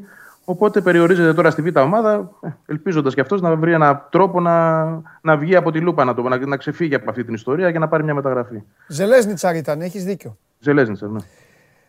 Με ενημέρωσε τώρα ο Γιώργος Περπερίδης. Τι θέλω να πω, κρίμα όμως. Κρίμα. Δηλαδή αυτές οι περιπτώσεις παικτών που βρίσκουν ευκαιρίες, που μπαίνουν εντεκάδες, που πρέπει να παίζουν μετά. Κατάλαβες. Μετά πρέπει να παίρνουν. Να μπαίνουν στο ποδόσφαιρο. Αν όχι στην ίδια ομάδα, τον... σε άλλη ομάδα. Δεν πρέπει να έχουν πισωγύρισμα. Τον εμφάνισε ο Καρέρα εκείνο το διάστημα, δεν επέμεινε. Ναι, ναι, ναι, ναι, τον έβαλε. Δεν τον έβαλε. Δηλαδή τον, τον, τον τράβηξε πίσω και αυτό. Του έδωσε ένα-δυο μάτς και ναι. τον έφερε πίσω. Κάτσε να δούμε πώς. Εντάξει, είναι πολλά, πολλά παιδιά στην κατάσταση. Ναι. Αυτή τη στιγμή. Που ψάχνουν ναι. δηλαδή το δρόμο τους, ψάχνουν να βρουν ευκαιρίες για να μπορέσουν είτε να πατήσουν πάλι ξανά στην πρώτη ομάδα, είτε να βρουν έναν τρόπο μέσα από τη Β' Εθνική. Κοίταξε να δεις. Είναι μια καλή ευκαιρία η Β' Εθνική, μην την ε, υποτιμούμε. Η ομάδα πηγαίνει και καλά, είναι πρώτη, άρα τραβά βλέμματα. Τραβά σκάουτινγκ επάνω της. Αυτή τη στιγμή. Είναι μια ομάδα η οποία θεωρητικά, να το πω έτσι, κάνει πρωταθλητισμό γιατί δεν ανεβαίνουν αυτές οι ομάδες στη Β' Εθνική, μέχρι τώρα τουλάχιστον η εικόνα της. Άρα ναι. προσελκύει ενδιαφέρον mm-hmm. από ανθρώπους που ασχολούνται ενδεχομένως και από εξωτερικό. Δεν μιλάω τώρα για ομάδες πρώτης ταχύτητας. Ναι. Αλλά πρωταθλήματα όπως η Πολωνία, η... εντάξει, έχει πάει εκεί ας πούμε, ο Βασιλαντονόπουλος, ο Γιακουμάκης κάποια στιγμή, μπορεί να ανοίξει μια τέτοια πόρτα. Ναι. Ο Μπότος που παίζει στην Ολλανδία, ποτέ δεν ξέρεις. Βαγγέλιο Ινσού έχει δοθεί δανεικός, ε. Έχει δοθεί δανεικός και επιστρέφει. Ε, Τέλος του μήνα. Άνοιξα το Instagram να δω τι σε ρωτάει ο κόσμος. Και ο ναι, Θανάσης ναι, ναι. ρωτάει για αυτόν τι θα γίνει με αυτόν. Θα, θα δοθεί πάλι το Γενάρη κάπου. Αυτό θα. Όχι, δεν νομίζω, δεν υπάρχει τέτοια προοπτική. Εντάξει, πώς να δοκιμαστεί πλέον. Έχεις ο Μοχαμάντη και πίσω ο Χατζησαφή και ο Μιτάη που κάποια στιγμή θέλουν να τον φέρουν μπροστά. Είναι ένα από αυτά τα βαρύδια που εξακολουθεί okay. να έχει. Ναι. Τα συμβόλαια δηλαδή που ξέρεις, τα έχει αναγκαστικά και προσπαθεί να απαλλαγεί. Ναι. Δεν έρχεται αγορά και τους δανείζει δεξιά και αριστερά για να τουλάχιστον να μην πληρώνει και το συμβόλαιο. Καταλάβες. Ναι. Γιατί έχει και μεγάλο συμβόλαιο συγκεκριμένος. Έχει πεντακόσιες χιλιάδες ευρώ έτσι. Δηλαδή να έχεις ένα παίκτη πεντακόσιες χιλιάδες ευρώ και να τον έχεις μόνο για τις προπονήσεις. Ε, κάπου, δηλαδή, κοίταξε τι συμβαίνει με τον Τατσέγκο. Ή τον αγόρασε. Έδωσε κάπου τετρακόσιες χιλιάδες ευρώ πέρσι το Γενάρη και, και δεν εμφανίζεται πουθενά. Ούτε με την ΑΕΚ Β δεν παίζει. Ναι. Αυτές οι αστοχίες δηλαδή είναι που όπως και να το κάνουμε μεγαλώνει και τον προπολογισμό. Έτσι. Ναι, ναι, ναι, ναι. Λοιπόν, ε, τα ίδια ρωτάει ο, ο Ντέμις, συνονόματος του Νικολαίδη. Πάλι πόσες μεταγραφές θα κάνει, πού και αυτά. Όχι, όχι τα ίδια. Σας έχω πει, παιδιά, όχι τα ίδια. Όχι, μπορώ να πω κάτι εδώ όμως. Α, αν έχεις κάτι να συμπληρώσεις, να πεις ναι, ναι, ναι, ναι, αλλά όταν είναι πάλι τα ίδια. Ό, όχι, δεν, δεν, θα μιλήσω για, δεν θα μιλήσω για πρόσωπα ούτε για θέσεις. Θα πω απλά ότι θα, θα ανέβει και πιο μετά το θέμα στο Σπορτ είκοσι τέσσερα, mm. πιο αναλυτικά. Αλλά να μεταφέρω εδώ μια έτσι τρόπον την αείδηση ότι είχε αποφασιστεί μετά το παιχνίδι με τον Παναθηναϊκό. Να γίνει η πρώτη κουβέντα. Η πρώτη σοβαρή κουβέντα. Μέχρι τώρα ο Γιαννίκης χαρτιά δεν είχε ανοίξει. Okay. Ήταν να γίνει κουβέντα μετά το παιχνίδι με τον Ολυμπιακό. Ναι. Ήρθε έτσι η κατάσταση γιατί δεν είχε πάρει και το μάτς με τον Απόλλωνα. Ο άνθρωπος είπε: Όπα, δεν είναι ώρα τώρα να μιλάμε για τα επόμενα. Να, στρο... να σου λουπώσουμε την ομάδα, να πάρουμε το μάτς με τα Γιάννενα. Όπως έγινε, να παίξουμε τον ντέρμπι και μετά. Αλλά πλέον επειδή και ο καιρός περνάει, έτσι μπήκαμε στον τελευταίο μήνα. Είπαμε. Ε, θεωρώ Ιούλιος. Ότι από εβδομάδα. Από εβδομάδα θα μπουν όλα κάτω. Ναι, ωραία, τέλεια. Οπότε από εβδομάδα θα έχουμε και εμείς να λέμε και για τον κόσμο. Ε... Ό,τι μαθαίνουμε, ναι, θα το μεταφέρουμε. Ο Νίκος, ο Νίκος ρωτάει, ρωτάει και εμένα αν ο Μίτογλου είναι καλύτερος από το Λάτσι. Εντάξει, τώρα αυτό. Δεν μπορώ να το πούμε αυτό. Είναι και στο γούστο του καθενός. Δεν, ναι, δεν μπορούμε με, να το πούμε. Με... Δεν τους έχουμε δει. Ξέρεις, δεν τους... με... Πρέπει να τους δούμε. Δηλαδή να παίξουν αγώνα. Και δύο, τέσσερις μήνες μπάλα. Να παίξουν ε. μπάλα. Ο Κακομοίρης ο Λάτσι ψάχνει να βρει. Ξέρω εγώ, να μπει στην αποστολή που λέει ο λόγος. Το Λάτσι. Ο άλλος πήρε, αλλά ο άλλος είναι και τρία χρόνια μεγαλύτερος, προς τέσσερα. Μην τον λες. Δηλαδή, ο Καουλάτσι είναι ακόμα δεκαοκτώ. Δεν έχει κλείσει τα δεκαεννιά. Δηλαδή, ναι, okay, λέω, καλά είναι και στην ΑΕΚ Β. Εντάξει, ΑΕΚ Β βασικός. Άστο να πάρει όλη τη χρονιά. Και ναι, το αλλά δεν μπορώ εγώ να συγκρίνω στο, στο, στο φίλο μας. Δεν μπορώ να συγκρίνω εγώ τον παίκτη της πρώτης ομάδας με της Β. Καταλαβαίνεις, δεν έχει και την ίδια. Όχι, όχι. Είναι άδικο. Ε, και στην τελική, κοιτά... ο ένας άμα, άμα χάσει δεν θα μπορεί να βγει από το σπίτι του, ο άλλος άμα χάσει δεν τρέχει τίποτα. Ακόμη και αυτό είναι διαφορετικό. Σίγουρα. σίγουρα. Και, και κοίταξε να δεις, σε μια ομάδα όπως είναι η ΑΕΚ αυτή τη στιγμή που ναι. θέλει να αλλάξει το επίπεδο της. Δηλαδή, ναι. βλέπουμε τώρα ότι είναι η μοναδική ομάδα, ο μοναδικός πόλος αυτή τη στιγμή απέναντι στον Ολυμπιακό που δείχνει μια σταθερότητα. Ναι, να το πω ναι. έτσι. Λοιπόν, δεν μπορείς σε μια τέτοια ομάδα, όταν συζητάς εδώ αν χρειάζεσαι καλύτερο στόπερ, να εμφανίσεις ταυτόχρονα και δύο νέους. Ναι, ναι, συμφωνώ. Είναι αδύνατο. Δηλαδή, ας πάρει ο ένας την ευκαιρία φέτος, την παίρνει ο Μίτογλου, να αξιολογηθεί ως το τέλος της σεζόν. Mm. Και παράλληλα ο Λάτσης στη Β' ομάδα και το βλέπουμε το καλοκαίρι πάλι. Mm-hmm. Να υπάρχει δηλαδή και μια λογική. Ωραία. Ε, ο Γιώργος ρωτάει αν ισχύει το ενδιαφέρον για Δόνη. Προφανώς κάποιοι από τα παιδιά, από τους παίκτες, κάποιος είναι. Ναι, ναι, ναι. Για τον Τάσο Δόνη. Α, Τάσος. Ε, ναι, ναι. Είχε γραφτεί προημερών ότι υπάρχει ενδιαφέρον. Όντως η ΑΕΚ τον είχε εξετάσει το καλοκαίρι. Δεν προχώρησε λόγω των γνωστών θεμάτων τραυματισμών. Αυτό πήγα να σου πω. Ο Τάσος υγιής, ναι, ναι, ναι. καλός παίκτης. Αλλά... Καλός, ναι. Ναι. Αλλά έχει το αλλά πάντα. Ναι. Αυτό. Δεν προκύπτει αυτή τη στιγμή ότι προχωράει κάτι, όχι. Mm. Ε, δεν, προ, δεν προκύπτει, θα το πω κιόλας, γιατί μπορεί να ανοίξει θέμα. Mm. Αν την ερχόμενη εβδομάδα, όπως είπα, γίνει αυτή η κουβέντα και πει ότι ανοίξει, θέλω εξτρέμ. Όταν ο προπονητής αυτή τη στιγμή δεν έχει πει τίποτα, mm-hmm. για καμία θέση, ξαναλέω έτσι. Mm. Πέραν του χαφ που όλοι ξέρουμε και όλοι καταλαβαίνουμε. Αλλά δεν έχει ανοίξει τα χαρτιά του. Μπορεί ο άνθρωπος να εμφανιστεί και να πει κάτι που δεν περιμένουμε. Mm-hmm. Mm-hmm. Γιατί αυτή τη στιγμή, όλο αυτό το διάστημα, κοιτάζει πώς να κάνει καλύτερη την ομάδα και ταυτόχρονα πώς να αξιολογήσει σωστά και δίκαια το ρόστερο, ώστε να ξέρει να πει, μόλις περάσει και το παιχνίδι με τον Παναθηναϊκό, ότι ξέρετε κάτι, ο Λεταλέκ μόνο στόπερ. Ο Σάκοφ όχι. Δεν, δηλαδή, καλός κακός, εγώ δεν, δεν μπορώ να τον βλέπω. Ναι. Λέω τώρα τυχαία έτσι, ο Τάνκοβιτς ναι. δεν μου κάνει. Θέλω εξτρέμ. Ε, αυτά πρέπει να τα πει και ο ίδιος για να ανοίξουν εκεί κουβέντες. Ωραία. Πες μου με ένα κάτι τελευταίο. Ο Μιχάλης θα παίξει σήμερα, έστω αλλαγή, είναι αποστολή. Δεν, ναι, δεν έχει βγει αποστολή και είναι ένα ερώτημα αυτό. Πράγματι. Γιατί κάνει αυτή την πρωινή προπόνηση. Που τη λέει ενεργοποίηση και μετά τους παίρνει στο ξενοδοχείο όπου τους ανακοινώνει την αποστολή yeah. ε, λίγες ώρες πριν. Οπότε δεν έχω εικόνα, όχι, δεν το ξέρω. Ωραία, και λύσε μου τώρα και μια ωραία ναι. πορεία.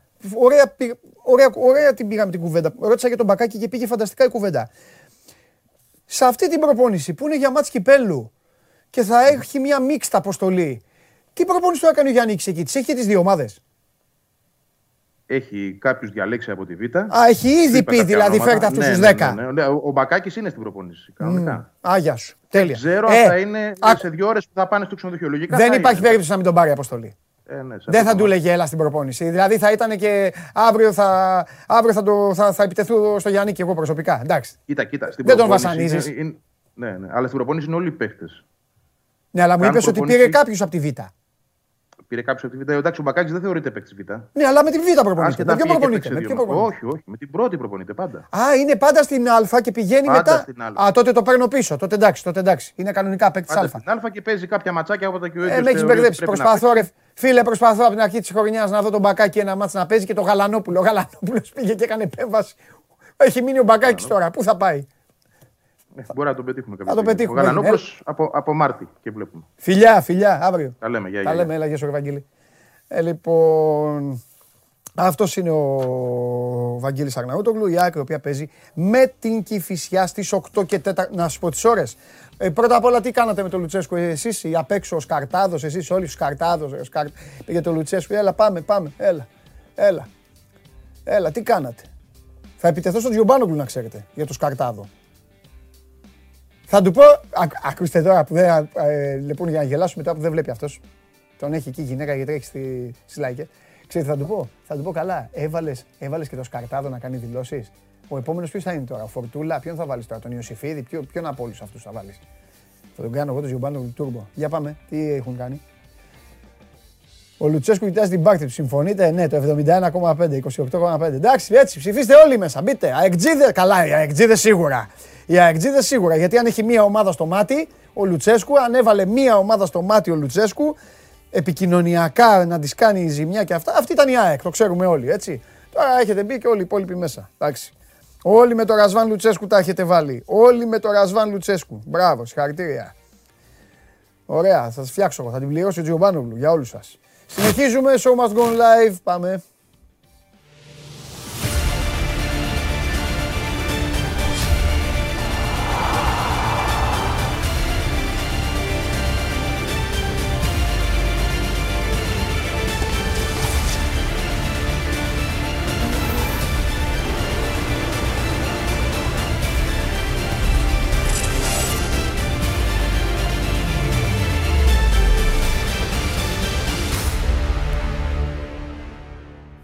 Λοιπόν, Κοσμοτέ τι βι, ε, σήμερα. δέκα και τέταρτο. Στα ζαχαρωτά, στο ζαχαροπλαστείο. Θα έρθω στο ζαχαροπλαστείο άποψε, αλλά δεν θα πάρω τίποτα. Τίποτα. Θα κάνω ζημιά και θα φύγω. δέκα και τέταρτο. Εντάξει. Άντε, στείλτε μου για, τα γουρ... για το γούρι το δικό μου. Έλα, ξεκινήστε. Πάμε ρε Everton, γερά, έλα ρε Everton, όλα αυτά που κάνετε εσείς όλοι εδώ. Λοιπόν, μέχρι να έρθει ο καταστροφέας μέσα, τρεις η ώρα νίκη Βόλου Πανετολικός, πέντε η ώρα Λεβαδιακός Ολυμπιακός Άρης Όφη. Α, πέντε η ώρα είναι, πάει το news. Πάει το news.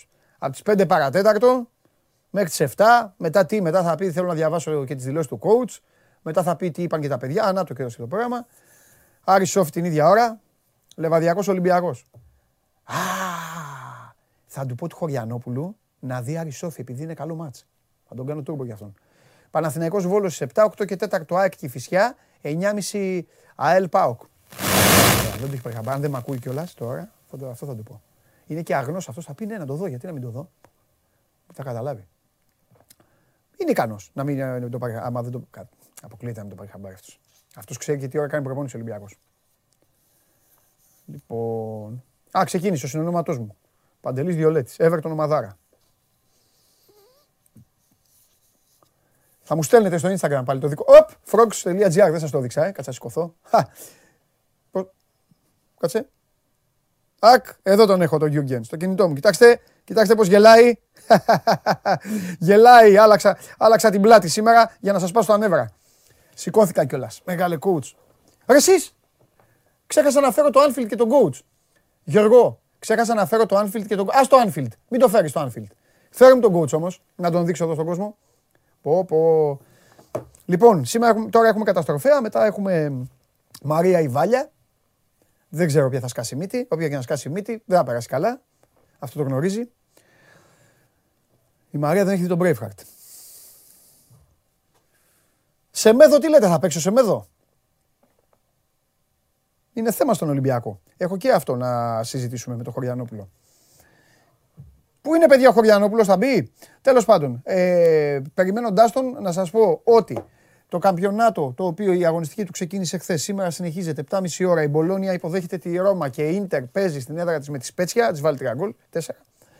Γαλλία κανονικά, θα, μετά θα δώσει και ο Τσάρλι τα δικά του. Και φυσικά έχουμε και τα αγγλικά παιχνίδια, σας τα είπα και προηγουμένως. Πρώτον, φέρε τον coach. Σε ευχαριστώ πάρα πολύ. Δεύτερον, δεύτερον γιατί άργησες. Ναι, άργησες. Παντού. Ε, τέτοιο πάνω, Βουλή. Τι Βουλή. Πάει ο Πρωθυπουργός να πει για το πρόστιμο. Στη Βουλή. Ε, να πήγε, ναι. Αφού τα είπες στον ελληνικό λαό. Ε, θα τα πήγε στη Βουλή. Ναι, ωραία. Επειδή στη Βουλή, να σου πω κάτι τώρα που σε πέτυχα. Ναι. Γιατί εσύ θα την πληρώσεις για όλα. Τι έκανα. Αυτό το καραγκιοζηλίκι τώρα το καινούριο. Εγώ έχω πει πολλές φορές. Για τα μάτια θα μου πεις. Ακριβώς. Έρχεσαι εσύ εδώ. Μα ξέρεις τι τους είπα. Τους είπα, έρχεται εδώ ο Μάνος και προσπαθώ εγώ. Πολλές φορές βλέπει ο κόσμος. Να μείνουμε. Για ποια μάτς, για την αστυνομία θα μου πεις. Α, ωραία. Το έλεγα και αυτό. Κάθομαι πολλές φορές να πω ρε Μάνο, όχι και αστυνομικοί που και αυτοί έχουν το τέτοιο τους. Η αστυνομία παλεύει. Παλεύει. Δηλαδή προσπαθεί να επιδείξει ανικανότητα. Ορισμένες φορές. Δηλαδή το παλεύει. Ποιος πάπας, πλάκα μας κάνει. Ο Φραγκίσκος είναι λάτρης του ποδοσφαίρου. Δεν έρχεται για να μην γίνουν οι αγώνες. Όσο για την ημέρα μνήμης του Γρηγορόπουλου. Οκ. Okay, είναι κάτι σοβαρό, είναι κάτι που σίγουρα υπάρχουν εστίες επικίνδυνες. Και τι θα δεχτούμε ότι είναι ανίκανη η αστυνομία μας να παίξει η ΑΕΚ με τον Παναθηναϊκό και ο Ιωνικός με τον ΠΑΟΚ. Δεν σου πω κάτι. Δεν μπορώ να διαφωνήσω. Καταρχάς υπάρχει και προγραμματισμός εδώ και καιρό όλα αυτά. Τι είναι αυτό το πράγμα. Και πότε είναι η επέτειος της δολοφονίας που όπως λες είναι πολύ σημαντικό γεγονός πράγματι. Ε, γιατί άλλαξε πολλά στην ελληνική είναι, κοινωνία, είναι, αλλά. Συζητάμε, αλλά τι... τι μπορεί, δηλαδή τι δηλώνεις, ναι. Να πω κάτι. Ε, παιδί μου είναι και την επόμενη σε... μέρα. Ναι, είναι την άλλη μέρα. Σε σχέση με την. Υπάρχουν πάντα εκδηλώσεις και την προηγούμενη και την επόμενη, ναι. Αλλά και πάλι. Ναι. Ε, από ό,τι θυμάμαι, ναι. Έχει ενισχυθεί αρκετά η ελληνική αστυνομία. Ναι. Άμα τη συγκρίνουμε δηλαδή και με την υγεία, πόσα περιπολικά έχουμε πάρα πολλά, παίρνουμε, παίρνουμε. Πάνω μου λέγανε, άμα τα βάλουμε όλα τα περιπολικά στη σειρά που φτάνουμε. Ε, εντάξει, κάτω. Ωραίο ερώτημα. Λοιπόν, επειδή σε αγαπάω και επειδή σε φίλος μου και αδερφός μου. Να πω όμως ότι. Να, α, πες. Να, να πω όμως ότι. Ε, απ' τη μια υπάρχει αυτό το αίτημα. Απ' την άλλη, όπως το έχεις πει, φαντάζομαι, ναι, Super League. Λέει, παιδιά, τι μας λέτε τώρα. Καλά κάνει Super League. Καλά κάνει. Ναι. Ε, και η αστυνομία δεν δείχνει ακόμα, θα βρεθεί πιστεύω μια λύση, ακόμα δεν δείχνει, δηλαδή αυτή τη στιγμή δεν δείχνει και πολύ πρόθυμη, λέει είναι στη φάση τι να κάνουμε να γεννήσουμε αστυνομικούς. Θέσεις θέλουν, θέλουν δουλειές. Θέλουν να ανοίξουν θέσεις. Τώρα ρωτάω εγώ, ρε παιδί μου. Επειδή, επειδή προφανώς το έχεις συζητήσει, για να ξεκινήσουμε από αυτό. Μα το συζήτησα και με το Συριώδη, έχω ε, βγάλει ναι. και διάγγελμα κλασικά. Αλλά τι είναι, δεν βρίσκω δικαιολογία. Δεν υπάρχει, γιατί ακριβώς όπως λες και τα δύο πράγματα. Και το ότι ο Πάπας έρχεται, έχει ανακοινωθεί πάρα πολύ καιρό. Και, και έρχεται ο άνθρωπος, θα κάνει και επίσκεψη παιδί. για τους πρόσφυγες, θα κάνει και επίσκεψη στην Αθήνα. Δεν πειράζει κανένα ο Πάπας. Εντάξει, η, η, η, απ' τη μία ναι. Πρώτον, δεν θα πάει κανείς να κάνει διαδήλωση για, για αυτόν τον Πάπα κιόλας, το συγκεκριμένο. Ναι, αλλά ναι, απ' την άλλη είναι μεγάλη ευθύνη του κράτους ναι. να μην γίνει τίποτα με τον Πάπα. Ε, δεν θα γίνει κάτι με τον Πάπα. Εντάξει. Σου λέω, σου κάνω και το δικηγόρο του διαβόλου. Από την άλλη, όλα αυτά είναι γνωστά. Και η επέτειος για την δολοφονία του Αλέξη Γρηγορόπουλου, αυτή η θλιβερή επέτειος, είναι γνωστά. Πότε είναι. Άρα η ελληνική αστυνομία θα έπρεπε να έχει κάνει τον προγραμματισμό της και όχι να. Αυτό είναι σηκώνω τα χέρια ψηλά τώρα και ακυρώνω δύο μάτς. Ε, Τώρα, άμα πάμε στην κουβέντα, βέβαια την πιο μεγάλη, που δεν θα την κάνουμε εδώ, δεν χρειάζεται. Το αν η αστυνομία, η ελληνική αστυνομία πρέπει να είναι εντός των γηπέδων. Εντάξει, την έχουμε ξανακάνει. Oh, Έχουν ναι, αποτύχει ναι, ναι. οι ομάδες okay. να ναι, διαφυλάξουν όχι, την ομάδες, κατάσταση. Ναι, οι ομάδες, και αυτό είναι θέμα αστυνομία. Ναι, είμαστε, είμαστε ναι. πίσω στο ναι. ποδόσφαιρο χρόνια. Ναι, ναι. Δηλαδή, δεν έχεις ματ στα γήπεδα. Θα, κάπου, σου πει, δηλαδή, θα σου πει και η αστυνομία, δεν είναι δουλειά μου κιόλα. Το έχει φτιάξει και το ελληνικό ποδόσφαιρο αυτό. Ναι. Το βαϊράκι της αστυνομίας τώρα. Ναι, το αυτό λέω. Και το γιατί την είχαμε ξανακάνει ναι, παλιά ναι, την ναι, κουβέντα ναι, ναι, και ναι. αποδείχθηκε ναι, φαρσοκομωδία όλοι και ναι. γυρίσαμε πάλι στο ότι ναι. μας φυλάνε οι αστυνομικοί να μην πλακωθούμε στα γήπεδα, να μην μπει η θύρα mm. τάδε που έχασε ξέρω, το μάτι. Βέβαια από την άλλη, να ευχαριστήσουμε όλους αυτούς που ήταν σε αυτή την υπόθεση γιατί μπήκε ο Μάνος και δεν είπαμε για τον κορονοϊό ακόμα. Λοιπόν, επειδή όμως τώρα έχει πάει η φάση στα πρόστιμα. Κάτσε όμως, επειδή ο κόσμος νοιάζεται για σένα. Ναι. Μου είπανε μην το ξεχάσω να σου το πω, γιατί ξεκίνησα και είπα να πω αυτό στο φίλο μου τον Μάνο ναι. που του αρέσει το ποδόσφαιρο. Ναι, ναι. Πέντε η ώρα σήμερα, Άρης, Όφη. Ωραίο παιχνίδι, να το δεις. Ναι, να το αυτό. δω. Ναι. Ολυμπιακός παίζει. Παίζει και Πότε είναι, τι ώρα παίζει. Γιατί θυμίσω μου γιατί έχω χάσει λίγο την μπάλα τώρα με τους κορονοϊούς. Πέντε. Άρα πέντε παίζει ο Ολυμπιακός, εντάξει. Μπορεί, μπορεί να, το, να μην έβλεπα Ολυμπιακό, άμα μου λέγες έχουμε μεικτή, ξέρω, Μαραντόνα, Πελέ και διάφοροι έχουν μαζευτεί. Να δω κάτι άλλο. Να δω Άρη Σόφη γιατί. Αποτύχαμε. Τίποτα, εντάξει, κάτι λέμε τον κόσμο λέγαμε. Άρη Σόφη γιατί να δω. Εντάξει, τίποτα, Μάνο μου. Να το, ωραία, ωραίο μάτς. Αλλά εντάξει, μου παίζει ο Ολυμπιακός. Ναι, Μάνο μου, εντάξει, δεν υπάρχει. Να δούμε, κάνω ένα παιχνίδι, να δεις. Σεμέδο. Θα βρεις δικαιολογία, θα δεις το Σεμέδο. Θα παίξει το Σεμέδο. Αν δεν παίξεις και σήμερα, αφού ο Μαρτίνς τον θέλει. Τον πήρα αποστολή. Okay. Καλό, δεν ξέρω κιόλας. Αν έχουν λήξει, έχουν ναι. όλα τα πράγματα ναι. αυτά τα εξωαγωνιστικά. Καλά το πήγα όμως, είδατε καλά το πήγα, αλλά μου τι είναι έφερε. Μου λέει ο Ολυμπιακός δεν παίζει. Μάλιστα. Ωραία. Λέγε. Λοιπόν, εντάξει, την κουβέντα την ξέρει ο κόσμος για τα ναι. πρόστιμα. Έχουν ναι. βγει, πήγε και η τροπολογία, να ναι. την επαναλάβουμε. Πρόστιμο για τους άνω των εξήντα, τους ανεμβολίας τους, εκατό ευρώ το μήνα. Με είχες ρωτήσει χθες, βάλαμε και κομμάτι για το τι σημαίνει πρόστιμο. Ρωτάει ο κόσμος, τι σημαίνει, μου τα παίρνουνε, ξέρω εγώ, μου τα αφαιρούν από το μισθό, ναι, από τη σύνταξη κλπ. Η εξήγηση είναι αρκετά σύνθετη, αλλά θα την πω απλά. Mm. Είναι στην πραγματικότητα, εφόσον βεβαιώνεται διοικητικό πρόστιμο, αυτά πάνε μέσω εφορίας, παιδιά. Ναι. Δηλαδή, όπως μερικές φορές έχει ο καθένας χρέη ληξιπρόθεσμα, θα πηγαίνει στο συν εκατό. Δηλαδή, θα μου πεις, θα μου τα πάρουν τώρα. Όχι. Αυτά μαζεύονται. Υπάρχει μια ολόκληρη διαδικασία στο πώς το παίρνουν και πότε και με ποιο χρόνο, ξέρω εγώ, θα τα τραβάει αφού φτάσουμε σε μια τελική φάση. Είναι λίγο μακρινό να ξέρεις όμως. Δεν είναι στη φάση ότι μπαπ μου τα πήρανε. Παίρνω τετρακόσια ευρώ, τα χάσα εκατό ευρώ αυτό το μήνα. Δεν είναι έτσι. Το ένα είναι αυτό. Βγήκαν κάποιες λεπτομέρειες σε σχέση με το ποιοι εξαιρούνται. Εξαιρούνται πάλι οι άνθρωποι που έχουν θέμα υγείας σοβαρό και άρα δεν έχω κάνει το εμβόλιο για αυτό το λόγο. Έχω ένα θέμα αναπηρίας, μου έχει πει ο γιατρός ότι. Okay. Αποδεδειγμένα. Και αυτοί που έχουν νοσήσει και άρα για εκατόν ογδόντα μέρες δεν είναι υπόχρεοι για εμβόλιο έτσι κι αλλιώς. Σε αυτούς δεν θα πάει καθόλου να υποθέσω. Έτσι κι αλλιώς. Το, το, ναι. το σύστημα δεν θα, είναι στο σύστημα. Θα δουλέψει μόνο. Είναι, είναι, πρέπει να είναι εντός του συστήματος mm. αυτοί οι άνθρωποι. Ότι είναι οκ. Okay. Ε, και υπάρχει και το εξής. Γιατί υπάρχει μια εξήγηση της διαδικασίας. Ε, ότι αν δεν το κάνεις μέσα στο. Είδες, έχουν βάλει τη δεκάτη έκτη Γενάρη. Έχουν χωρίσει το μήνα στη μέση. Ναι. Σου λέει μέχρι τις δεκαέξι. Ναι. Αν δεν το κάνεις μέχρι εκεί και πεις. Πάω τη δεκαέξι, τη δεκαεφτά να το κάνω, okay. θα πληρώσει πενήντα ευρώ. Θα βεβαιωθεί πενήντα ευρώ. Το μισό. Ωραία, πώς θα, θα, θα οριστεί η καθυστέρηση δηλαδή. Το, μισό. Το πενήντα ευρώ μέχρι πόσο θα πάει. Έχει οριστεί το, το δεκαπέντε. Μετά το δεκαπέντε λέει. Άμα μέχρι τις δεκαπέντε το κάνεις, είσαι εντός του μήνα εκείνου. Όχι, βράλο λέω. Τι. Σου είχε πει δεκαέξι Γενάρη. Ναι. δεκαπέντε Γενάρη αν το κάνεις, είσαι εντάξει. Ε, είσαι πάνω στο όριο. Αυτό ναι, λέω. Είσαι εντάξει. Ναι, ναι, ναι. ναι. ναι σου λέει αν, μέχρι δεκαπέντε. Λες εσύ ότι αν το κάνεις δεκαοκτώ Γενάρη, σου παίρνει πενήντα. Ναι, ναι. Μετά πάει μισό. Περίμενε, για πόσο θα, θα... Μισό, μισό, μισό, ό,τι και αν κάνεις. Ε, οπότε το εκατό ευρώ πότε θα το πάρει. Δεν κατάλαβα. Κάτσε, το κάνεις. Το κάνεις. Στις δεκαέξι το κάνεις. Μετά τον άλλο μήνα δεν πληρώνεις εκατό, το έχεις κάνει, έχεις αρχίσει τη διαδικασία του εμβολίου. Α, εννοείς, ε, εννοείς ναι. αν το κάνεις. Κα, καταλαβες, ελπίζω να μην μπερδεύτηκα, να το ξαναπώ. Ξαναπες το. Ωραία. Σίγουρα μπερδεύτηκα. Λοιπόν, εμείς τώρα πες ναι. είσαι ανεμβολίαστος. Πάμε. Εντάξει. Είμαι. Μέχρι το Γενάρη δεν έχεις ακόμα πρόστιμο, δεν θα πληρώσεις το Δεκέμβρη πρόστιμο. Άμα το Γενάρη δεν το κάνεις καθόλου. Τέλεια. εκατό τρως. Εντάξει. Στο τέλος του Γενάρη. Δεν το κάνω, ναι. Άμα το κάνω από, από δεκαπέντε και μετά. Τρώω πενηντάρικο, τον άλλο μήνα τελείωσα. Δεν τρώω. Έχω κάνει εμβόλιο.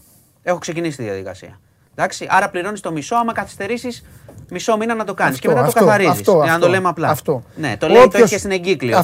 Όποιος καθυστερήσει το μισό μήνα, λόγια. Ναι, όποιος φάει το μισό μήνα του Γενάρη θα φάει το πενηντάρικο. Θα φάει το πενηντάρικο και τελειώνεις. Mm. Άμα δεν πας καθόλου, θα έχει εκατό το μήνα, θα mm. βεβαιώνονται. Mm-hmm, mm-hmm. Ε, τώρα, έχει βγει η κυβέρνηση από χθες και στέλνει συνεχώς ανακοινώσεις ότι αυξάνονται οι εμβολιασμοί και τις αποδίδει στο, στην ανακοίνωση για το πρόστιμο.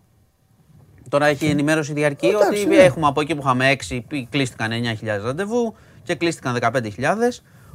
Δεν το λέω για, πώς το λένε, όσοι περισσότεροι πάνε παιδιά, έτσι εδώ που είμαστε καλό είναι. Ναι, εννοείται. Αν και δεν είναι καλό, ξέρεις ότι δεν καταφέραμε να πείσουμε τον κόσμο όλο τον καιρό και, και φτάσαμε, mm. φτάσαμε στο, στο, όχι ούτε καν στη φοβέρα, στο πρόστιμο. Ναι. Εγώ θα επιμένω πάντα ότι ήταν από την αρχή λάθος όλη η ιστορία του.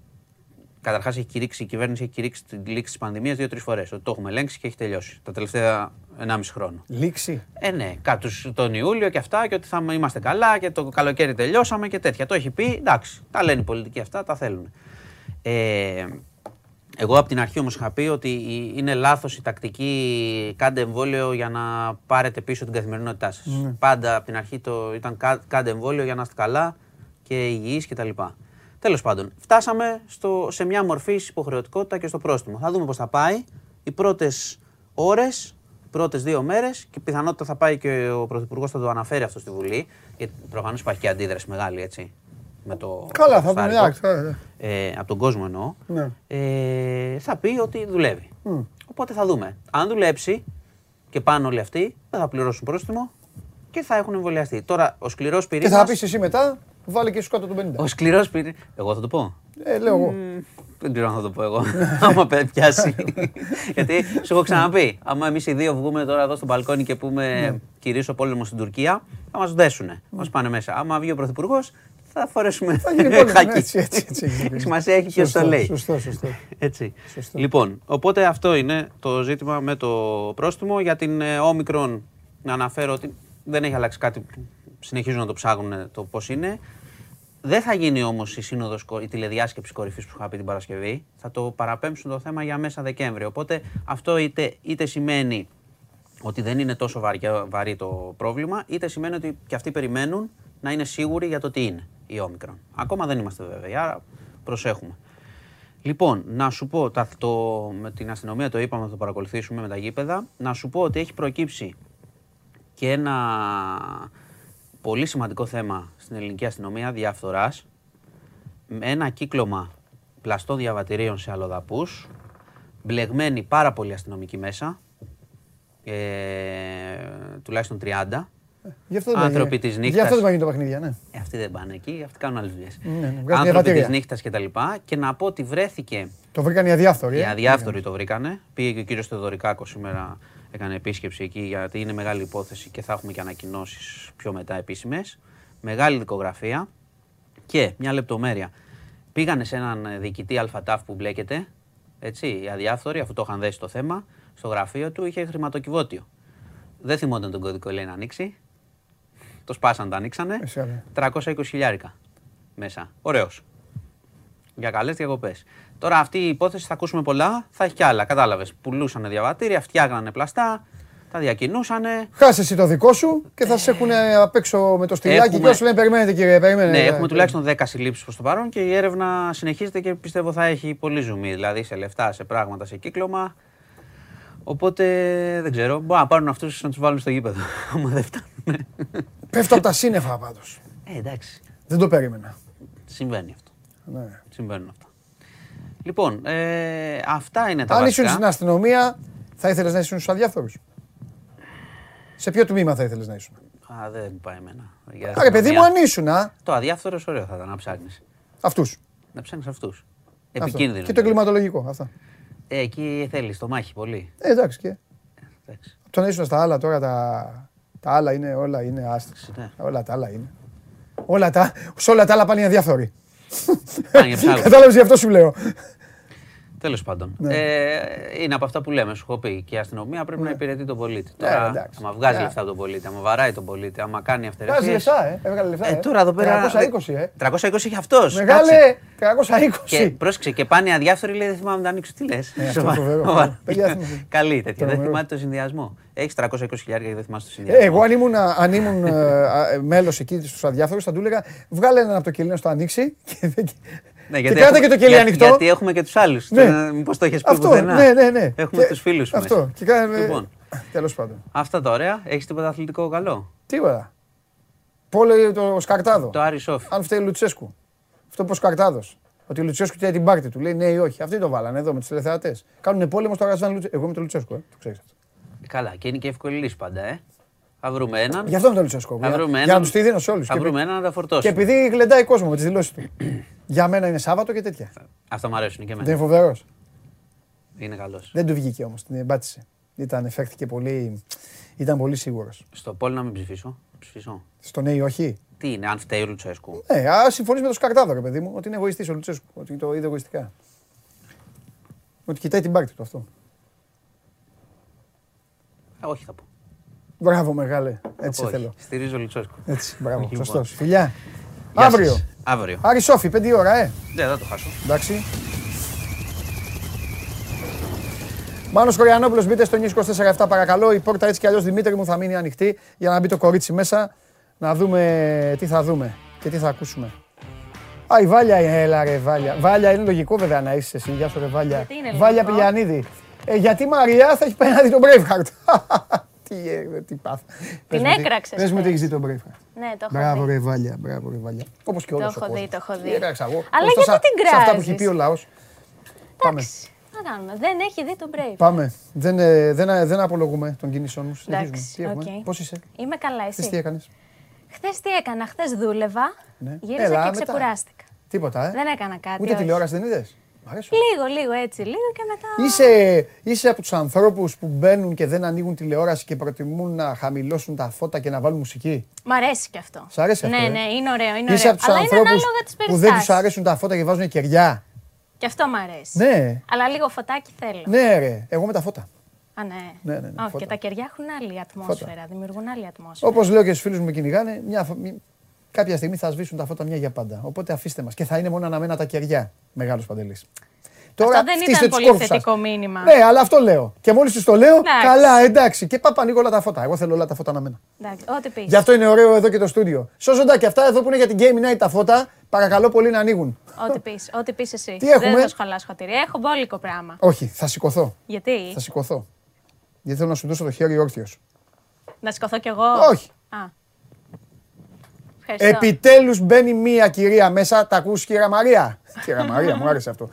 Που έχει χαρτάκι, έχει έτσι και δεν έχει να μου κάνει όπως η Μαρία. Ε, μ, να πάμε εκεί. Ε, όχι, με... επειδή είναι πολλά, συνήθως τα θυμάμαι. Ο, δες, αλλά επειδή είναι πολλά. Δεν με πειράζει να μην τα θυμάστε. Να έχουμε μία ωραία ροή. Γιατί να μην είναι ωραίο όμως. Ε... Να έχουμε μία ροή, ε, είπα ναι, σήμερα. Λοιπόν, λέω να ξεκινήσουμε με Bundesliga. Δεν ξέρω να ξεκινήσουμε αν από όπου γουστάρεις. Δεν ξέρω αν είδες το μάτς της Dortmund με την ε, Wolfsburg. Ε, όχι. Ο, ο Χάλαντ έβαλε γκολ. Σόπα. Ναι, ναι, σπάνιο. Ναι. Το θέμα είναι το πώς το πανηγύρισε. Α, ωραία. Για να δω.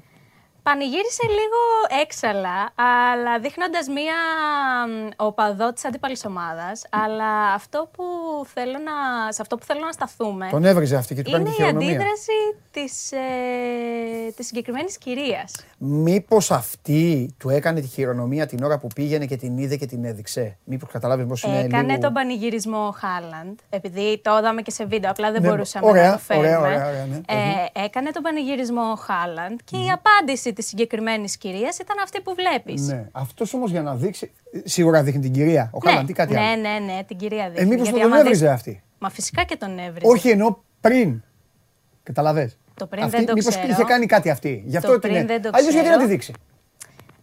να σου πω, επειδή είναι οπαδός της αντίπαλης ομάδας, ναι. ε, η αντίδρασή της πάντως ήταν επική. Εμένα μου άρεσε πάρα πολύ. Ναι. Δηλαδή, respect. Σε αυτήν. Σε αυτήν.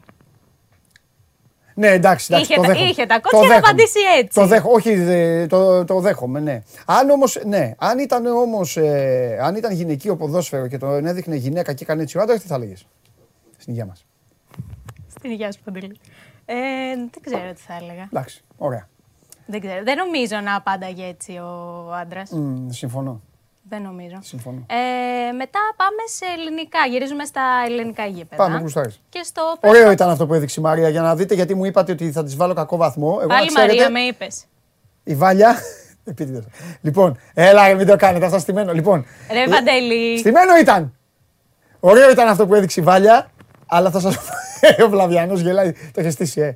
Ακούστε κάτι. Να ξέρετε κάτι. Τα κοινωνικά μηνύματα.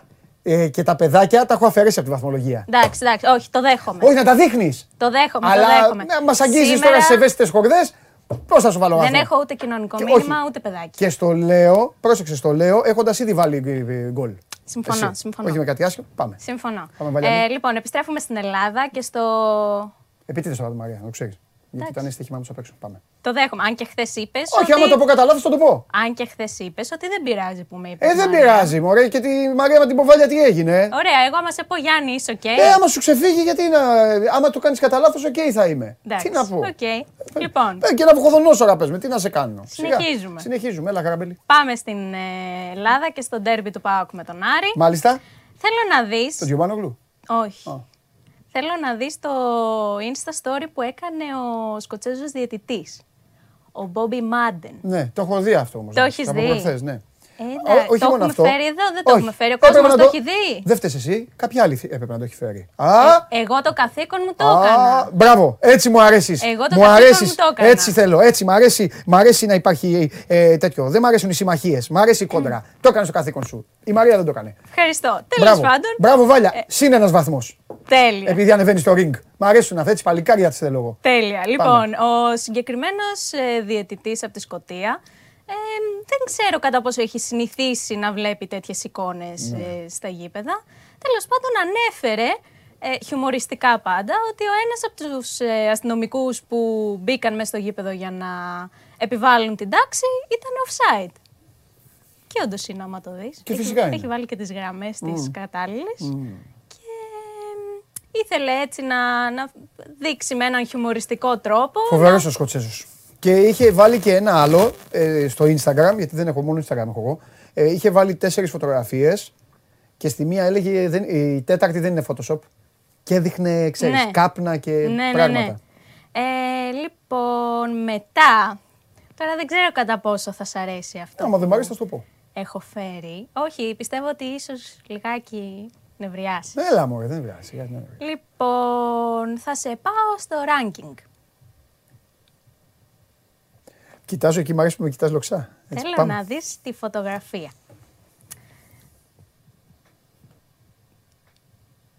Κάποιο σχόλιο έχεις να κάνεις? Α, τι, τι, τι, α, τα, αυτό, το, αυτό τώρα... Τώρα αυτό το φέρεις για να με νευριάσεις. Ναι. Τι, τι είναι, μαριονέτες είναι, άσε ρε... Είπαμε και πριν ότι τους βοήθησε, τους έκανε, εντάξει, δεν είναι... Εντάξει, ας έρθει. Μεγάλη των Γερμανών σχολή. Εντάξει, ας έρθει να δούμε το μάγκα. Έχει κάνει πράγματα στην καριέρα του, έχει διδάξει πράγματα τα οποία και ο Κλοπ και ο Τούχελ ναι. παίρνουν. Εντάξει. Συμφωνείς? Μα δούμε τι θα πάρει και αυτός. Συμφωνείς με αυτό που λέω? Τους έχει βοηθήσει. Ναι. Ως εκεί, τελεία. Αυτός είναι ο σκοπός, να, να δείξουμε τις μαριονέτες, ότι με την τακτική του είναι μια τακτική την οποία έχουν πάρει και άλλοι προπονητές. Για να δούμε. Ωραία. Να δούμε. Τα υπόλοιπα. Βλέπω κοντρολάρεις τα νεύρα σου. Ναι. Έτσι τα φέρα να σε πικάρω λίγο. Ναι. Το ήθελα. Έχασε βαθμούς. Δεν πειράζει. Καλή καρδιά. Βέβαια. Καλή καρδιά. Μου αρέσει αυτή η δίδαξη. Μετά καρδιά. Θα πάμε σε ένα έλα, ιδιαίτερο φας... γκολ. Έλα και εσύ να φας πέντε. Ε, ναι. Θα πάμε σε ένα ιδιαίτερο γκολ το ναι. οποίο μου άρεσε για κάποιο λόγο. Ε, α, μην παίζεις τώρα με τα νεύρα μου. Άμα δεν μου αρέσει, είναι κόρνερ, κεφαλιά, κοντρόλ. Πού είναι? Πού κάνει? Γυροβολιά έκανε. Τι είναι αυτό? Offside. Offside είναι. Δεν είναι offside. Είναι αυτός εκεί που τον καλύπτει ο... από εκεί αριστερά. Ναι. Και είναι δύο που τον καλύπτουν. Ναι, και είναι και οι γραμμές του. Πρώτα απ' όλα αυτό είναι οι Ηνωμένες Πολιτείες. Έτσι, κάνει μπαμ. Φαίνεται από το γήπεδο του φούτμπολ. Δεν είναι ωραίο. Είναι ιδιαίτερο, δηλαδή δεν βλέπεις να σκοράρουν με τέτοιο τρόπο. Ο άνθρωπος έχει πέσει κάτω, φαίνεται να έχει χτυπήσει. Γιατί πιστεύεις ότι το βάλε? Δεν μπήκε. Πάνω του πήγε. Ναι. Βέβαια σηκώνει το ποδαράκι εκεί κάποια στιγμή. Ρε εσύ, αυτός σηκώνει τα πόδια του, πονάει, σηκώνει λίγο και το δεξί. Εκεί, κοίτα. Εκεί το βρίσκει. Το βλέπεις το δεξί που λίγο σηκώνεται? Το βλέπω, ναι. Το timing δεν το σηκώνει για να κλωτσίσει. Το timing που πάει μπάλα είναι την ώρα που σηκώνει αυτός το πόδι. Αυτός θα λέει στους φίλους του. Κοιτάξτε την κολέβαλα. Ωραίο δεν είναι, εμένα μου άρεσε. Ήταν ιδιαίτερο. Ναι, ωραίο είναι. Δηλαδή, αλλά δεν και είναι... λίγο, συμμερίζομαι και τις δύο ομάδες. Άντε να είσαι η μπλε τώρα για να φας αυτό. Όπως σκέψου να έχεις φάει τέτοιο γκολ με τέτοιο τρόπο. Ναι. Εντάξει, μετά ψάχνεσαι να σώσεις τα πράγματα. Ωραίο όμως, παράξενο. Μπράβο. Λοιπόν, πάμε πάλι. Είχε φέρει η Μαρία αρκετά χθες για χρυσή μπάλα. Mm. Θα σου φέρω ένα τελευταίο, το οποίο μ' άρεσε. Όχι, όχι, δεν ήταν από την τελετή, απλά μ' άρεσε. Είδα αυτή τη φωτογραφία και μ' άρεσε. Είναι το σπίτι του Μέση, που πλέον με εφτά χρυσές μπάλες τις χρησιμοποιεί με κάθε τρόπο. Αυτό είναι το σπίτι του Μέση? Στον Κότρονα, στο χωριό είναι το σπίτι. Λέμε τώρα. Λέμε τώρα. Είναι εικαστικό, είναι σαν... σαν εικόνα από... δεν ξέρω. Και τι είναι αυτό τώρα που έφερες? Δες. Εφτά μπάλες. Ναι. Τη μία την κρατάει ο γιος του, την άλλη ναι. την έχουν για να στηρίζουν πράγματα, ναι. να βάζουν μπισκότα μέσα. Ναι, ό,τι έχει κλέψει φιλεράκι. Μία ναι. ακόμα την κρατάει για να πίνει. Ναι. Ε... Το είχα υποσχεθεί στο Γιάννη μου αυτό, θα το έλεγα, το φιλέρι. Όλα αυτά, ναι, κλεμμένες μπάλες. Ναι, ναι. Εντάξει, συμφωνώ, αλλά επειδή το λέει ο Γιάννης, γι' αυτό το είπα, ναι. Θεωρείς ότι όλες είναι κλεμμένες? Όχι, βέβαια, όλες. Κάποιες ναι. Κάποιες ναι. Εντάξει, αυτό συμφωνώ και εγώ. Και έχει κλέψει και τον Κριστιάνο Ρονάλντο. Εγώ θέλω να τα λέω όλα. Εντάξει, οκ. Okay. Να τον είσαι δίκαιος. Τον πρώτο καιρό ψήφιζαν οι, οι συνάδελφοί σου, ψήφιζαν ε, χωρίς ποδοσφαιρικά κριτήρια. Okay. Ότι ο ένας είναι ένα καλό, παιδά... ότι είναι ένα καλό παιδάκι και ο άλλος είναι ένα κακό παιδάκι. Okay. Ε, έτσι είναι. That's. Το ποδόσφαιρο έτσι το βλέπουν ορισμένοι. Τι να κάνουμε. Με εκνεύρισες. Βαλιά, ναι. μου έχεις φέρει κάποια που μου έχουν εκνευρίσει. Μαριονέτα τον coach. Τον άλλο να κάθεται στο τραπέζι εκεί στο, στην Αράχοβα. Ο coach και... ήταν σκόπιμο, όπως σκόπιμο ήταν το να με πεις Μαρία. Πω, σκληρή απάντηση. Μου άρεσε. Και ο Βλαβιάνος τι κάνει? Σηκώνεται πάνω, τι κάνεις? Ν Μπι Έι βλέπεις? Έτσι το Ν Μπι Έι πανηγυρίζουν έτσι, με τις μασκότ. Πες μου, Βάλια μου. Λοιπόν, τώρα που είπες Ν Μπι Έι, να πάμε ναι. σε ένα γήπεδο του Ν Μπι Έι. Ναι. Συγκεκριμένα σε αυτό των Sixers. Να δεις αυτό το, το σκυλάκι, εμένα μου αρέσει. Μ' αρέσουν τα σκυλιά γενικά. Καλά κάνεις. Οπότε το είδα και ενθουσιάστηκα. Θέλω να δεις... Ε... Έχει δαγκώσει την μπάλα και καρφώνει. Έχει δαγκώσει την μπάλα. Δεν με ενδιαφέρει καρφώνει. Με ενδιαφέρει καρφώνει. Μετά, μετά το βλέμμα είναι ναι, όλα αυτό. Τα λεφτά. Εκεί σωστά. θέλω να σταθείς. Σωστά. Στο βλέμμα. Με πάτησες πάλι σε ευαίσθητα σημεία. Εντάξει, εσύ δεν είπες ότι αυτό δεν θα μετρήσει. Το έφερα λίγο για να ελαφρύνουμε την κατάσταση. Ναι, δε, ούτε το μετρά αυτό. Εντάξει, εγώ δεν έχω κανένα ε, πρόβλημα. Ναι, αφού μας αγγίζεις τώρα τέτοιο. Δεν υπάρχει κανένα Όπο, πρόβλημα. Η Βάλια μπαίνει μέσα, είναι άνετη και εκτελεί. Πάμε, πάμε, συνέχισε. Κάνω εγώ την άνεση στην κόψω. Ε, τι θες, να είμαι μαγκωμένη? Όχι, συνέχισε. Τι να κάνω. Λοιπόν, κάτι τελευταίο. Μάλιστα. Την περασμένη φορά που είχα έρθει, mm. δεν είχες πει ότι στα ελληνικά γήπεδα έχουμε την τάση να αντιγράφουμε? Mm. Το θυμάσαι? Mm. Λοιπόν. Ναι, αυτό κάνουμε. Το Ν Μπι Έι είχαμε. Εδώ το κάνουν οι παίκτες. Δεν τους έχεις δει, παίρνουν φόρα να εκτελέσουν φάουλ και ανοίγουν τα πόδια σαν τον Ρονάλντο. Ωραία. Εδώ σε αυτή την εκπομπή. Άρα εξακολουθείς να πιστεύεις ότι υπάρχει η τάση της αντιγραφής στα ελληνικά γήπεδα, σωστά? Εντελώς. Τέλεια. Εντελώς. Λοιπόν, στο Ν Μπι Έι ναι. τις προάλλες, ένα παιδάκι είχε ζητήσει με ένα πανό, όχι πανό, χαρτόνι. Αυτό. Να δει το Γιάννη Αντετοκούνμπο για ως δώρο γενεθλίων. Το έκανε, ο Γιάννης του έδωσε τα παπούτσια του, του έδωσε την εμφάνισή του. Ε, τώρα σε ελληνικό γήπεδο θα πούνε έλα του Αγίου Χαρίλα, Χαρίλαου. Για να δούμε Χαρίλαου. Και το ελληνικό γήπεδο, Μαντί Καμαρά. Ε, ναι. Ε, εδώ έχεις διαφορετική άποψη. Ότι τι, αντιγραφή. Αντιγραφή. Ναι, και την έδωσε ο... Δεν έχει σημασία η ομάδα, αντιγραφή. Ποια ομάδα, τι λέει, τι είσαι, αντιγραφή όλα. Α, ωραία, εντάξει. Εξακολουθείς να... Ε, υποστηρίζεις όλα. Ότι υπάρχει αντιγραφή. Μόνο αντιγραφή. Τέλεια. Χαίρομαι ιδιαίτερα που δεν αλλάζεις γνώμη. Τι λέει, παιδιά. Τελειώσαμε. Τελειώσαμε. Έξι. Δεν πειράζει, μια χαρά. Έξι και πολύ σου είναι. Όλα καλά. Έξι και πολύ σου είναι. Ξεκίνησες δυνατά, μετά έφερες μαριονέτες και αυτά. Έξι. Σου είπα, οι μαριονέτες ήταν σκόπιμες. Αύριο θα έρθεις. Θες να έρθω? Δεν εννοείται. Δεν θες τη Μαρία? Τι παγίδα είναι αυτό. Πιστεύεις ότι κολλάω να απαντήσω? Έλα. Ωραία, να έρθω. Ναι. Θα δούμε ποια θα έρθει. Δεν εντάξει, θα πω ποια θα έρθει. Έγινε. Φιλιά. Σε ευχαριστώ. Εγώ πάρα πολύ. Μπράβο, Βάλια. έξι. Αδικείται η Βάλια με το έξι. Αλλά θα το πάρει το έξι. Θα, θα πάει να μας πει ότι δεν κάνουν αντιγραφές στα ελληνικά γήπεδα. Τι είπες, Δημήτρη μου? Ναι, ναι, ναι. Σωστό. Σωστό. Λοιπόν, Βάλια Βιλιανίδη, για όλα αυτά τα απολαυστικά και για όλα αυτά. Και περιμένουμε τον Γιωμπάνου, λέει ο άλλος. Το πιο καθαρό δεκάρι, λέει ο άλλος, Παντελή, κλέφτη. Ναι, κλέβω, τι θέλω κάνω. Εγώ αποφασίζω. Εγώ βάζω τους βαθμούς, εγώ βάζω ε, τέτοιο. Άμα θέλετε να κάνετε έφεση. Σε μένα, εγώ θα την. Και την έφεση, εγώ θα την εκδικάσω. Κάνετε τώρα τα δικά σας. Έξι και πολίτης είναι. Μου φέρε το. Μου φέρε τον coach ε, κρεμασμένο σαν μαριονέτα. Μετά έφερε. Μετά έφερε. Τι έφερε? Κάτι άλλο, κάτι άλλο που ήταν, δεν θυμάμαι. Α, τον γκολ του πεσμένου. Και τελείωσε με την αντιγραφή. Και μου λέει, δεν δε διαφωνείς και αυτή. Τι, τι, τι, δεν κατάλαβα τίποτα. Καμαρά, λέει, θέλω τη φανέλα. Και πήγε ο Καμαρά και την έδωσε. Ε, βέβαια, αυτό τώρα γίνει το εξωτερικό. Θέλω τη φανέλα, και αυτό. Γι' αυτό οι παίκτες στη Λίβερπουλ δεν τις δίνουμε. Μπαίνει μέσα το παιδάκι, μπαίνει μέσα, παίρνει την μπάλα και τρέχει στο γήπεδο. Ορίστε. Πού πάμε?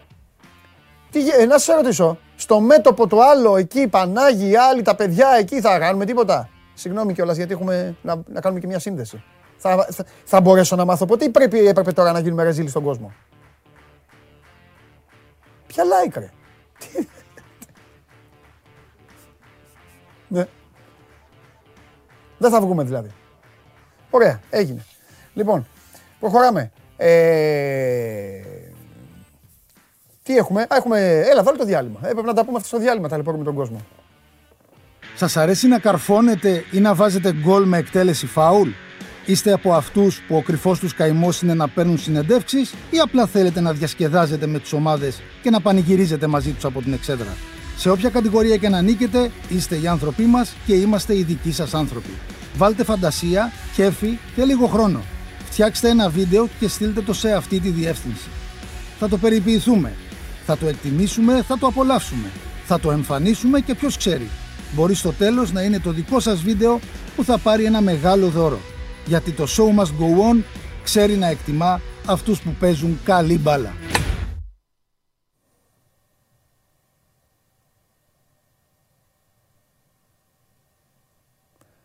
Στο ζαχαροπλαστείο απόψε, στις δέκα και τέσσερα. Και επίσης σας έχω πει θα σας κερδίσω έξι τα like σήμερα. Είμαι αποφασισμένος. Είμαι πολύ δυνατός σήμερα. Έχω έρθει πολύ δυνατά σε αυτήν την εκπομπή. Πάρα πολύ δυνατά. Και όσοι θέλετε να ρωτήσετε κάτι για τον Ολυμπιακό, στείλτε τώρα στο Instagram. Οκ, okay, πάμε.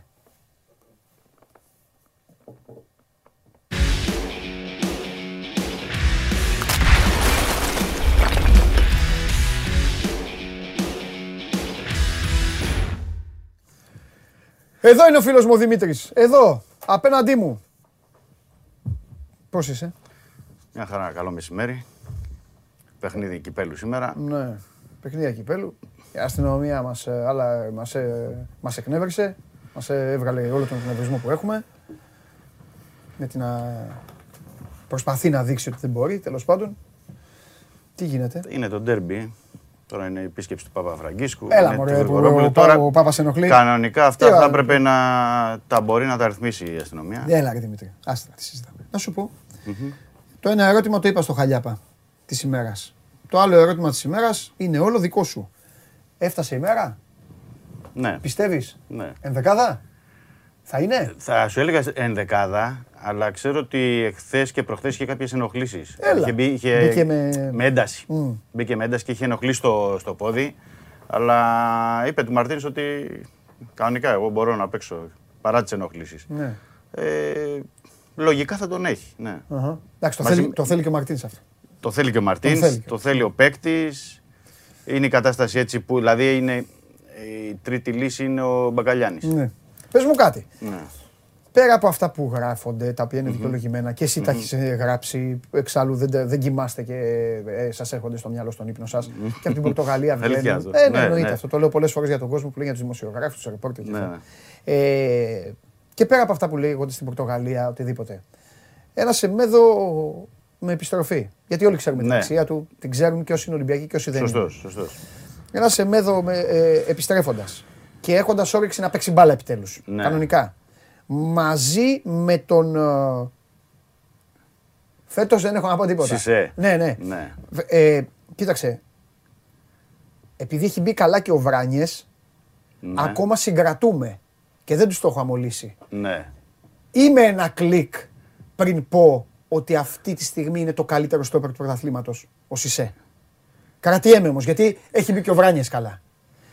Ε, ναι, έχει μπει καλά ο Σισέ σίγουρα. Ο, ναι. Δεν το συζητάω, ναι, δεν το συζητάμε. Ναι, ναι, δεν, το συζη... ναι, ναι. δεν είναι αυτός ο Σισέ. Ναι, δεν όχι είναι. Απλά και τη σύγκριση τώρα. Ναι, ναι. Το... Έχει μπει όμως και ο Βράνιες καλά, τέλος ναι. πάντων. Και γιατί έχω μια αδυναμία στα στόπερ, όπως ξέρεις, δεν ναι, υπάρχει. Ναι. Όλοι είναι, όπως έχω πει, όλες οι ομάδες έχουν θέμα. Τέλος πάντων, για να καταλήξουμε. Ε, σε τι ποσοστό θα τον ανέβαζε τον Ολυμπιακό, το Σεμέδο Σισέ? Έτσι όπως είναι ο... Αρκετά. Αρκετά. Ε, με κανονικό θα, το Σεμέδο, βέβαια. Με κανονικό Σεμέδο, με το Σεμέδο των τελευταίων εβδομάδων στις προπονήσεις, γιατί πρέπει να το πούμε ότι είναι διαφορετικός σε σχέση με πριν. Ε, καλά, δεν θα μπορούσε να είναι. Ναι, αλλά λέω ότι είναι. Επειδή είναι τρεις εβδομάδες που έχει κάνει, δεν ήταν μία εβδομάδα που έχει κάνει προπονήσεις, ναι. είναι, είναι διαφορετικός. Το θέμα mm. είναι αν το κρατήσει αυτό. Ναι. Το εκμεταλλευτεί, στο χέρι του είναι mm. να το εκμεταλλευτεί. Και βέβαια ε, γιατί πρέπει να δικαιώσει και τον Μαρτίνς, γιατί ο Μαρτίνς επέμεινε ναι. να επιστρέψει, δηλαδή και αυτή η νέα ευκαιρία δεν πρέπει να πάει χαμένη.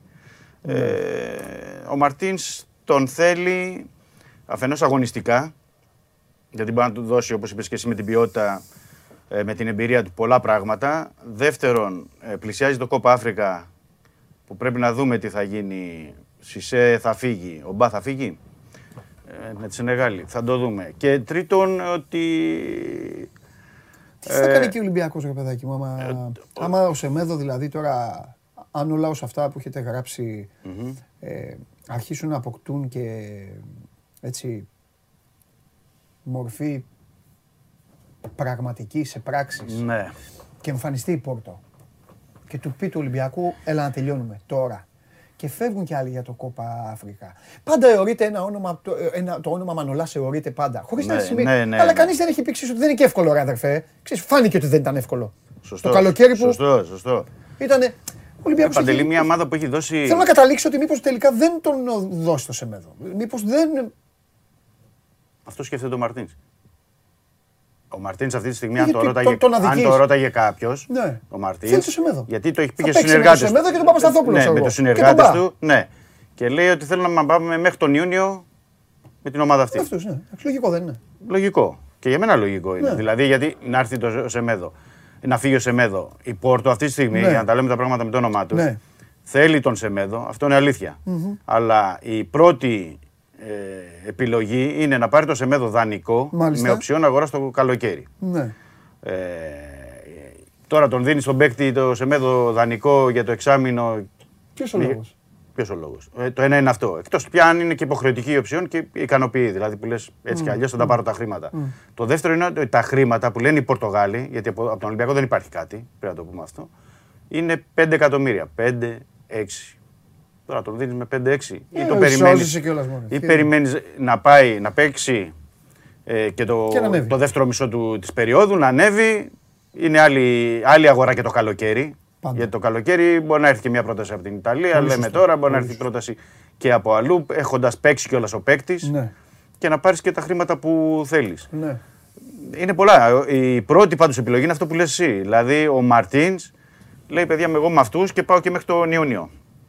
Γιατί στον Μαρτίνς δίνει το δικαίωμα σε κάποια παιχνίδια που δεν το κάνει φέτος, δεν το έχει επιλέξει, να παίξει και με τριάδα στην άμυνα, δηλαδή με τον ε, Σεμέδο. Παίρνοντας ε, βάθος στο κέντρο ο Παπασταθόπουλος, με το Σεμέδο και το Σισέ, και έχει και τις αναλλακτικές να παίξει σε ένα παιχνίδι, λέω τώρα εγώ φερειπίν το τριάντα δύο του Europa League ή σε εκτός έδρας. Έχει και αυτή τη δυνατότητα. Ε, και πρέπει, δεν πρέπει να ξεχνάμε ότι είναι πολλά τα παιχνίδια. Δηλαδή, δηλαδή λέμε για τον Ολυμπιακό, αλλά είναι είκοσι έξι αγωνιστικές ακόμα στο είκοσι πέντε αγωνιστικές ακόμα στο πρωτάθλημα και είναι τα, εκ των οποίων τα δέκα είναι play-off, είναι derby δηλαδή, με τις ομάδες που θα είναι ε, στο πρώτη, στην πρώτη εξάδα της βαθμολογίας. Ναι. Οπότε θέλ, θέλεις παίκτες στην άμυνα και δεν ξέρεις πώς θα είναι μέχρι τότε ο Μπα, ε, αν θα έχει δοθεί ευκαιρίες στον Αβραάμ ή στον Μάρκοβιτς, δηλαδή στα στόπερ είναι ένα θέμα.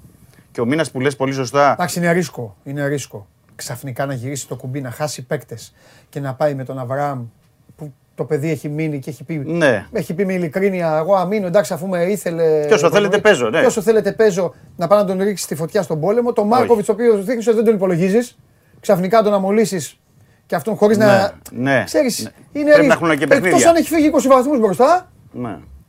και εντάξει, έκανε πλάκα. Εκτός πια και αν όντως έρθουν τα καλά λεφτά της Πόρτο ή κάποια άλλης ομάδας. Και, και πάει και να πάρει. Και, και πάει στα ίσια. Και πάει σε αυτά τα λεφτά που θα πάρει να πάρει έναν άλλον στόπερ. Ναι. Ή στην Νάπολη, και... ξέρω εγώ. Ναι. Άμα θέλει, ντε και καλά το Μανολά. Δύσκολο το βλέπω. Ναι. Δύσκολο και, υπό μα, την... Μα γι' αυτό τι ξεκίνησα. Είναι... Είναι... είναι περίμενα απλά να έρθεις εδώ για ναι, να κάνουμε ναι, ναι, την κουβέντα. Ναι, ναι, ναι. Καταλαβαίνεις και εσύ ότι δεν μιλάμε το όχι, ίδιο. Όχι, όχι. Καλά έκανες. Ναι. Δηλαδή στο, στο Μανολά ε, η αλήθεια είναι ότι ο Σπαλέτη θέλει κεντρικό αμυντικό. Και πιέζει τη διοίκηση. Το έχει πει ότι να πάρουμε το Μπρένερ από την Τωρίνο. Ε, κάποιον άλλον παίχτη που έχει βρει από τη Βραζιλία. Τέλος πάντων, το θέμα είναι ότι θέλουν να πάρουν. Αλλά απ' την άλλη, έναν παίχτη που έχουν πάρει τον Μανολά με τριάντα εκατομμύρια, τριάντα πέντε πόσο ήταν. Και ο Ντελαρέντης δεν είναι και. Και με τέσσερα εκατομμύρια συμβόλαιο που έχει. Δηλαδή, πόσο να τον δώσει. Και γιατί αυτή τη στιγμή να μπει ο Ολυμπιακός σε μια διαδικασία να δώσει πόσα. Ναι. Κοίταξε να δεις, ο κίνδυνος του... ο κίνδυνος για, το... για τον Κώστα, ο κίνδυνος. Mm. Είναι ότι επειδή λειτουργεί έτσι η Νάπολη ως διοίκηση ναι. και ο συγκεκριμένος άνθρωπος ναι, και επειδή ναι. κύλησε και έτσι η ιστορία, όπως την είχατε περιγράψει άπαντες το, το καλοκαίρι, ναι. ξέρεις ο μεγάλος του κίνδυνος ποιος είναι. Επειδή η Νάπολη, το καταλάβατε και όλοι, κάνει και εξαιρετική πορεία, ναι, όλο αυτό έχει ανεβάσει και τον εγωισμό της και την, όχι την και, αυτοπεποίθηση και, τα λοιπά, και την πάμε... αυτοπεποίθηση και σου λέει εσύ κουνήθηκε σε εμάς, εμείς θα πάρουμε το καμπιονάτο.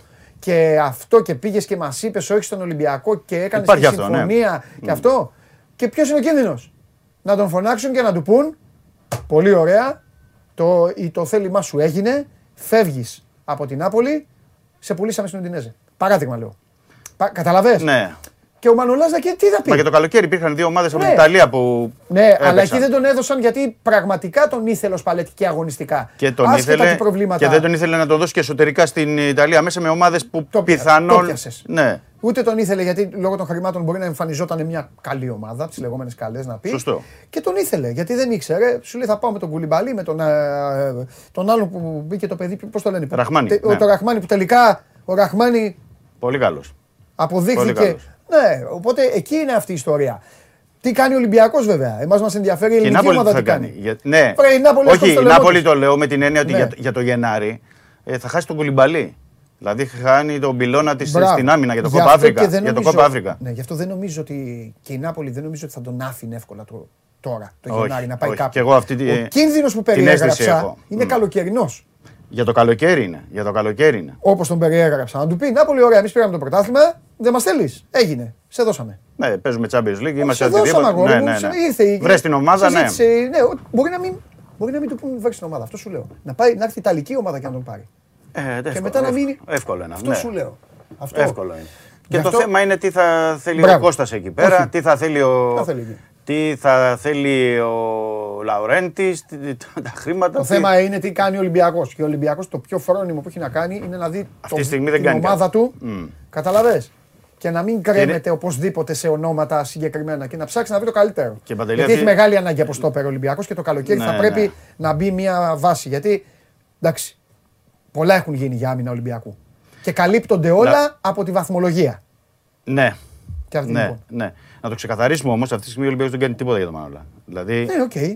Καλά, δεν υπάρχει. Κουβέντα... Όχι, καλά το κάνουμε την κουβέντα. Απλά να πούμε και για τους φίλους που μας ακούν, μας βλέπουν, ναι. ότι δεν υπάρχει κάτι για τον Μανολά και ούτε υπάρχει κίνηση για τώρα. Είναι άλλη περίπτωση τώρα το καλοκαίρι. Συμφωνώ. Έχουμε αρκετούς μήνες και θα δούμε και τι θα γίνει και με τις υπόλοιπες mm-hmm. κινήσεις. Για το Γενάρη, πιο πολύ βλέπω ε, κίνηση mm-hmm. για κεντρικό mm-hmm. χαφ με την έννοια που έχουμε πει και τα έχουμε πει και μαζί. Ε, Κούντε καμα, και οι δύο καμαράδες που λείπουν, ναι. δηλαδή από τον άξονα σου λείπουν. Θέλει ε... παίκτη εκεί. Πες μου εδώ τώρα που μου βγάλεις μια ωραία μπαλιά, να σου mm. βγάλω και εγώ σέντρα, μπας mm. και βάλεις γκολ. Ε, μου στέλνουν εδώ οι φίλοι, δεν το έχω δει, ναι. αν είναι λάθος τους, χώστουστα. Ναι. Μου έχουν στείλει ότι η Γκιγέρ με στους λογαριασμούς του βάζει Ολυμπιακό και αυτά ε, ή είναι... Έχει βάλει, ναι αλήθεια ναι. είναι, έχει βάλει το τελευταίο διάστημα ναι. με παίκτες που ήταν μαζί στον ε, mm. Ολυμπιακό. Ε, ξέρεις, είναι και για τα χρόνια πολλά, τα α, γενέθλια. Δεν υπάρχει κάτι. Είναι, θα έλεγα κάτι. Ε, αυτή τη στιγμή να σου πω, Παντελή, το εξής. Είναι ένας παίκτης που παίρνει τρία κόμμα πέντε εκατομμύρια ευρώ το χρόνο και έχει την ησυχία του. Ναι. Ε, βέβαια είχε πάει εκεί για λόγω Τσάβη που τον ήθελε και ο Τσάβη επέστρεψε στην, στην Μπαρτσελώνα. Ε, δεν είναι παίκτης που αφήνει αδιάφορο τον Ολυμπιακό, αλλά δεν είναι και κάτι που έχει γίνει. Δηλαδή τα δεδομένα είναι, πρέπει να τα βάζουμε κάτω. Ναι. Δηλαδή θα αφήσει ένα συμβόλαιο τέτοιο ο Γκιγέρμε για να έρθει ε, με το ένα τρίτο πίσω στον Ολυμπιακό.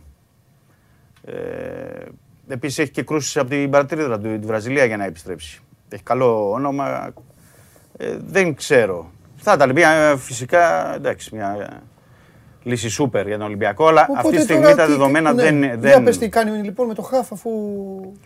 Θα δούμε, δεν έχει προχωρήσει κάτι. Δεν υπάρχει oh. κάτι από τη διεθνή αγορά και περιμένουμε. Λέμε απλά ότι ψάχνει. Ε? Ναι, είναι, από τη μία υπάρχει ένα δίλημμα. Ε, να πω ότι ο Ολυμπιακός δηλαδή θα έχει, σκέφτονται ότι θα έχουν Μπουχαλάκη, Εμβιλά, Σουρλί, συν Ανδρούτσο, δηλαδή μια τετράδα. Ε, τι είναι αυτό τώρα που είπες? Το, διάστημα, το διάστημα που θα λείπουν τον ένα μήνα, λέω. Εκεί τι ένα μήνα θα πάνε αυτούς? Λέω, υπάρχει. Μπουχαλάκη, Σουρλί, Ανδρούτσο, Εμβιλά. Οποίος... Εμβιλά. Ένα-ένα. Ναι. Τον Ανδρούτσο τον ξέκανε εδώ και ένα χρόνο, έχει φύγει από τα χαφ. Έχει ναι, λέω, τώρα είναι ειδικές συνθήκες. Ο Σουρλής είναι ειδικές... το παιδί, οκ. Okay. Ναι. Είναι Μπουχαλά... ο Εμβιλά και ο Μπουχαλάκης. Ναι. Δηλαδή θα, θα πάει ένα μήνα, πάει... Όχι, λέω, το, ε, το ένα είναι που σκέφτεται αυτό. Λέει για ένα μήνα. Θα είναι ένα μήνα, ένας μήνας, μπορεί να είναι και τρεις εβδομάδες αν δεν έχουν περάσει. Βρε, μπορεί να πάνε, βρε, αυτό που λέω και εγώ για την Λίβερπουλ, να αποκλειστεί η Αίγυπτος και η, ναι. και η Σενεγάλη πριν καν πάνε, αλλά δεν γίνονται αυτά. Σωστό. Ε... Και απ' την άλλη είναι ότι πρέπει να πάρουμε και ένα παίκτη που δεν θα είναι, δηλαδή αυτό που σκέφτεται, ότι δεν θα είναι εξάμηνο. Θα είναι παίκτης ε, ναι, ρε. Θα μείνει, διάρκειας. Μείνει, ναι. Απ' την άλλη όμως όταν θα επιστρέψουν όλοι, θα έχει τους, τέσσερι, τους τρεις τέσσερις που είπαμε. Θα έχει το ε, δεν Μαντί... τους έχει βρε Δημήτρη μου, αφού ο Ανδρούτσος είναι back. Τρεις, ο Σουλής είναι ναι. to be. Θα έχει το ο... Μαντί, τον Αγκιμπού, το Κούντε ναι. και έχει κλείσει και τον Κανέ που είναι για να έρθει το καλοκαίρι. Ναι, ο οποίος δηλαδή Κανέ πέ... όμως είναι και αυτός στο... Ναι, όχι, λέω για μετά. Δηλαδή μετά θα, ξαφνικά όταν μαζευτούν όλοι ναι. θα είναι επτά οκτώ. Για τον άξονα. Και θα πάρει, πιστεύεις, υπάρχει περίπτωση να πάρει τέτοιο ρίσκο, να πάει με την τετράδα? Όχι, εγώ πιστεύω ότι θα κάνει κίνηση. Ε, ναι. Εγώ πιστεύω ότι θα κάνει κίνηση. Ε, και θα κάνει κίνηση και για καλό παίκτη. Τώρα αν ε, βγει, γιατί η αγορά του χειμώνα δεν είναι και εύκολη. Ναι. Και ειδικά για κεντρικό χαφ που να βρεις πολύ ποιοτικό, αλλά θα ψάχνετε. Και όχι ψάχνετε, υπάρχουν ήδη, να το πούμε, και λίστες διαμορφωμένες από το Μοντέστο, Μαρτίνς και τα λοιπά, γιατί έχουν δώσει ε, παίκτες για κάθε θέση εκεί που θέλει ο Ολυμπιακός. Mm-hmm. Δηλαδή ακόμα και για αριστερό μπακ. Mm-hmm. ε... Υπάρχει περίπτωση να πάρει κανένα από την Ελλάδα τίποτα, έτσι, για να πιστεύεις? Δύσκολο. Ε, προσπαθώ και εγώ, παλεύω να σκεφτώ, αλλά δεν. Για Έλληνα λες, για Έλληνα ή για γενικά? Για πρωτάθλημα, ναι. ναι. Ε, Έλληνα. Και ποιον? Ε... Η καλή περίπτωση ήταν αυτή που είχες πει του Άρη, που είχαμε κάνει σε μια κουβέντα. Δηλαδή να πάρει για τα μπάκανο, Σούντγκρεν. Ο Σούντγκρεν. Ναι, ή... Αλλά δεν, δεν νομίζω ότι σε αυτή τη φάση ο Ολυμπιακός θέλει να μπει σε αυτή τη διαδικασία. Δηλαδή θα κοιτάξει να πάρει από το εξωτερικό και όχι από, τη, από την Ελλάδα. Ναι. Δηλαδή περισσότερο ο Μαρτίνς προτιμά να ανεβάσει κάποιον από τον Ολυμπιακό Β. Λέω για παράδειγμα στη, στη, στα χαφ, τον Κωστή ή τον Ξενιτίδη, λέω, εν ανάγκη. Ναι, παιδί, ανάγκη. Το προτιμάει από το να πάρει κάποιον άλλον από τον ελληνικό χώρο. Mm-hmm, mm-hmm. Και μάλιστα ο Μαρτίνς, πρέπει να το, να το πούμε αυτό, ευκαιρία που μου δίνεις, ε, με τη σύμφωνη γνώμη του Μαρτίνς θα παίξει όλο το Δεκέμβριο η ομάδα Β, θα παίξει το Καραϊσκάκης. Δηλαδή τα, τα παιχνίδια της θα είναι στο Καραϊσκάκης, τώρα το αρχίζεις γενομέζουμε με τον Πανσεραϊκό, την Κυριακή. Ε, πιστεύει, πιστεύει στα παιδιά ο Μαρτίνς και παρακολουθεί και στο Ρέντι που ήταν παρακολουθεί τα, τα παιχνίδια. Ε, θέλει να πιστεύει ότι μέχρι αυτόν το μήνα, ε, αν δει κάποια παιδιά και έχουν πάει πολύ καλά, να, να μπορέσει να τους ε, φέρει και στην πρώτη ομάδα σε κάποια παιχνίδια. Δεν αποκλείω δηλαδή και για την άμυνα, μια που λέγαμε για την άμυνα, αν έχει πάει τόσο καλά ο Μπαγκαλιάνης ή ο Κινκοέ, ένα ανάγκη να ανεβάσει και κάποιον. Ναι. Δημήτρη, όλα αυτά είναι ωραία, έτσι. Παραμένοντας βέβαια και ο Σεμέδο, έτσι. Καλά, ναι, ναι. Όλα αυτά που τα ακούω είναι ωραία, αλλά όλα αυτά παρέχονται. Είναι ασκήσεις επί χάρτου αυτά τώρα. Ναι. Ένα αυτό, και δεύτερον, παρέχονται αυτές όλες οι συζητήσεις και οι ασκήσεις Το ξέρεις πάρα πολύ καλά, είσαι πάρα πολύ έμπειρος, παρέχονται και από το τι θα σου λέει η βαθμολογία. Σωστό. Σωστό. Πάντα είναι οδηγός. Αν η βαθμολογία είναι στενή, αν έχεις κάποιον κοντά σου, έναν, δεν χρειάζεται παραπάνω. Όχι, όχι. Αυτά είναι, δεν, οι προπονητές τα αποφεύγουν. Ναι. Ναι. Αν η διαφορά δε, γράψει διψήφιο αριθμό και τον ξενιτίδι και όποιον άλλο θέλεις. Η ουσία είναι αυτό που λες. Η ουσία είναι αυτό που λες. Δηλαδή πώς, πόσο μπορεί να είναι η διαφορά από την ΑΕΚ και τον ΠΑΟΚ τα Χριστούγεννα. Ναι.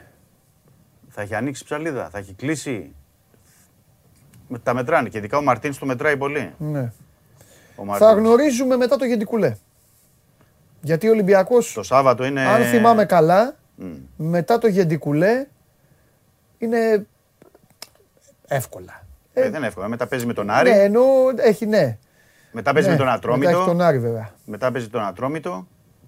Στο δεν ξέρουμε την κατάστα... κατάσταση που θα είναι ο Ατρόμητος. Με τον Άρη είναι τελευταία αγωνιστική. Όχι, όχι. Τελε... Τελειώνει ε... δηλαδή ο γύρος. Α, ναι, ναι, είναι δεκατρία και είκοσι έξι. Ναι, είναι του Άρη τελευταίο παιχνίδι. Oh. Δηλαδή, Φέρι... τελειώνει ο πρώτος γύρος. Ε. Ναι. Και δεν το καταλάβαμε. Ναι, ναι. Τελειώνει ο πρώτος γύρος. Δύο μάτς δηλαδή μείνανε για τον πρώτο γύρο. Ναι, Όφη Άρης. Ναι, είναι δέκατη αγωνιστική που έγινε, το δέκατη δεκατρίτη. Μάλιστα. Και συν οι δύο που θα πέσουν στο Δεκέμβριο, γι' αυτό λέω, θα έχουμε πάει δηλαδή δεκαπέμπτη αγωνιστική μέχρι τα Χριστούγεννα. Οπότε και έχεις ένα δείγμα μετά για να... θα είναι έντεκα αγώνες για να απομένουν για την κανονική διάρκεια. Οπότε είναι και αυτό που λες ότι θα ξέρεις ποια είναι η διαφορά και τι κινήσεις πρέπει να κάνεις. Και ε, προπάντως, ε, για μένα και οι κινήσεις δεν αφορούν μόνο, Παντελή, πρέπει να το πω εδώ για την Ελλάδα. Ε, έχεις τη μεγάλη πρόκληση του Europa League. Που για τον ε, Μαρτίνς και τους παίκτες είναι και για τη διοίκηση φυσικά είναι στόχος. Ναι. Όταν θα ξέρεις ότι θα έχεις ε, ομάδα από το Champions League που θα σου έρθει στην κλήρωση, ναι. ε, θες ενίσχυση εκεί. Ναι. Συν ότι θα βάλεις και τον ε, Γκάρι Ροντρίγκες, ε, θα τον δηλώσεις ε, στη, στη λίστα, ναι. της UEFA, αλλά ε, θες την άμυνα. Και μπορεί να είναι και ένας λόγος αυτός, αν και εφόσον έχει μείνει ο Σεμέδο, να ενεργοποιηθεί ναι. και να είναι και ο Σεμέδο. Θα το δούμε. Θα δούμε. Αυτός ο μήνας είναι κρίσιμος για, και για τα μεταγραφικά και τα αγωνιστικά. Συμφωνώ. Ωραία. Για να μην σε ταλαιπωρώ άλλο, πάμε. Έλα να, να φτιάξουμε. Να φτιάξουμε. Να πεις δηλαδή εσύ και να δω. Α, να, γιατί είναι δεκάδα τώρα το απόγευμα. Ε, ε. Ωραία είναι αυτή. Και τα άλλα τα παιδιά άκουγα με ενδιαφέρον. Ναι, μ' αρέσει να λέγεται. Ο Κρίστινσον, σύμφωνα δηλαδή με τις ενδείξεις που έχουμε τέτοια, δεν έδειξε. Ανδρούτσος. Ανδρούτσος, Αποστολόπουλος, αριστερά. Σεμέδο. Ε, Μάρκοβιτς. Έλα, ε. Ναι. Ε, Κούντε Σουρλής. Άρε Μαρτίνς. Κούντες Σουρλής. Θα παίξει ο Μάρκοβιτς. Θα πάει, καλά, πρέπει ο, να πούμε... θα πάει καλά ο Μάρκοβιτς πάλι. Άρε Μαρτίνς. Σε λυπά... Έχουν φάει κόλλημα με τον Μάρκοβιτς. Ναι, το ξέρω. Το και, ξέρω. Και πολλά κατα... τα μηνύματα. Και το ξέρω. Καταλαβαίνω. Μου έρχονται και πένα, ναι. Φίλε, ήταν καλός ο Μάρκοβιτς. Και όταν ξεκίνησε η σεζόν. Είναι, όχι... και, δεν, και δεν τον είδε ο κόσμος κακό πουθενά. Μπορεί να τον βλέπει ο Μαρτίνς στην προπόνηση.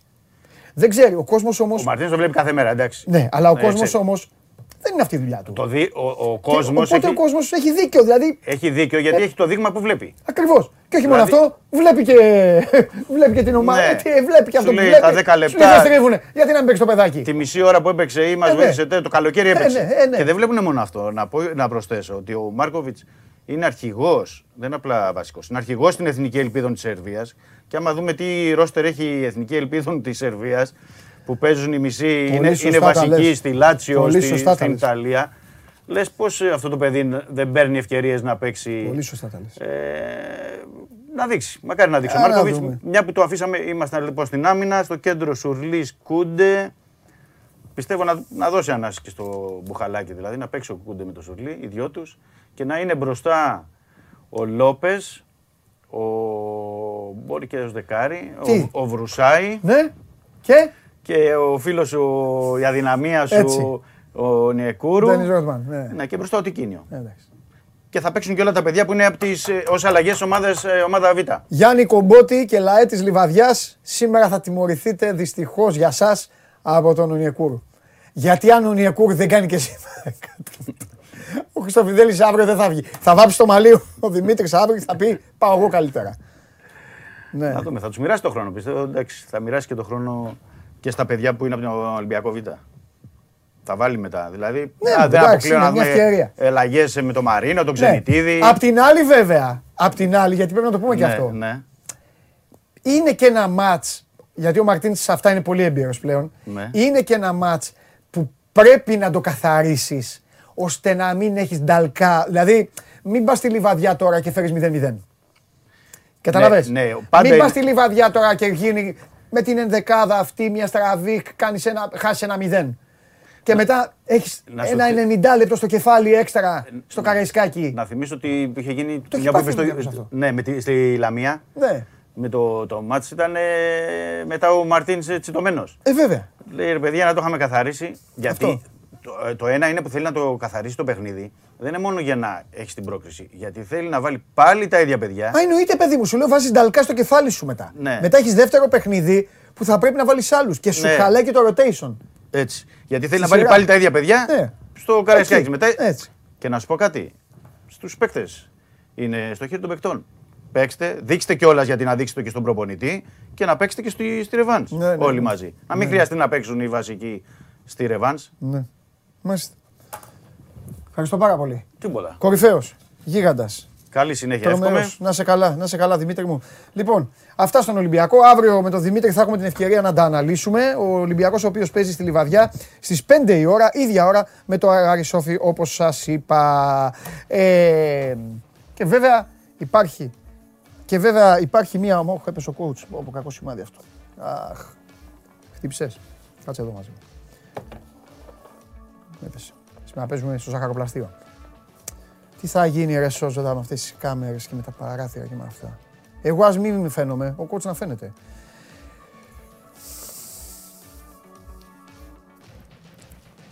Υπάρχει μία ψυχή που σήμερα θα φύγει μετά τις δώδεκα από το γήπεδο που θα πάει. Το πώς θα φύγει θα μας το πει ο ίδιος.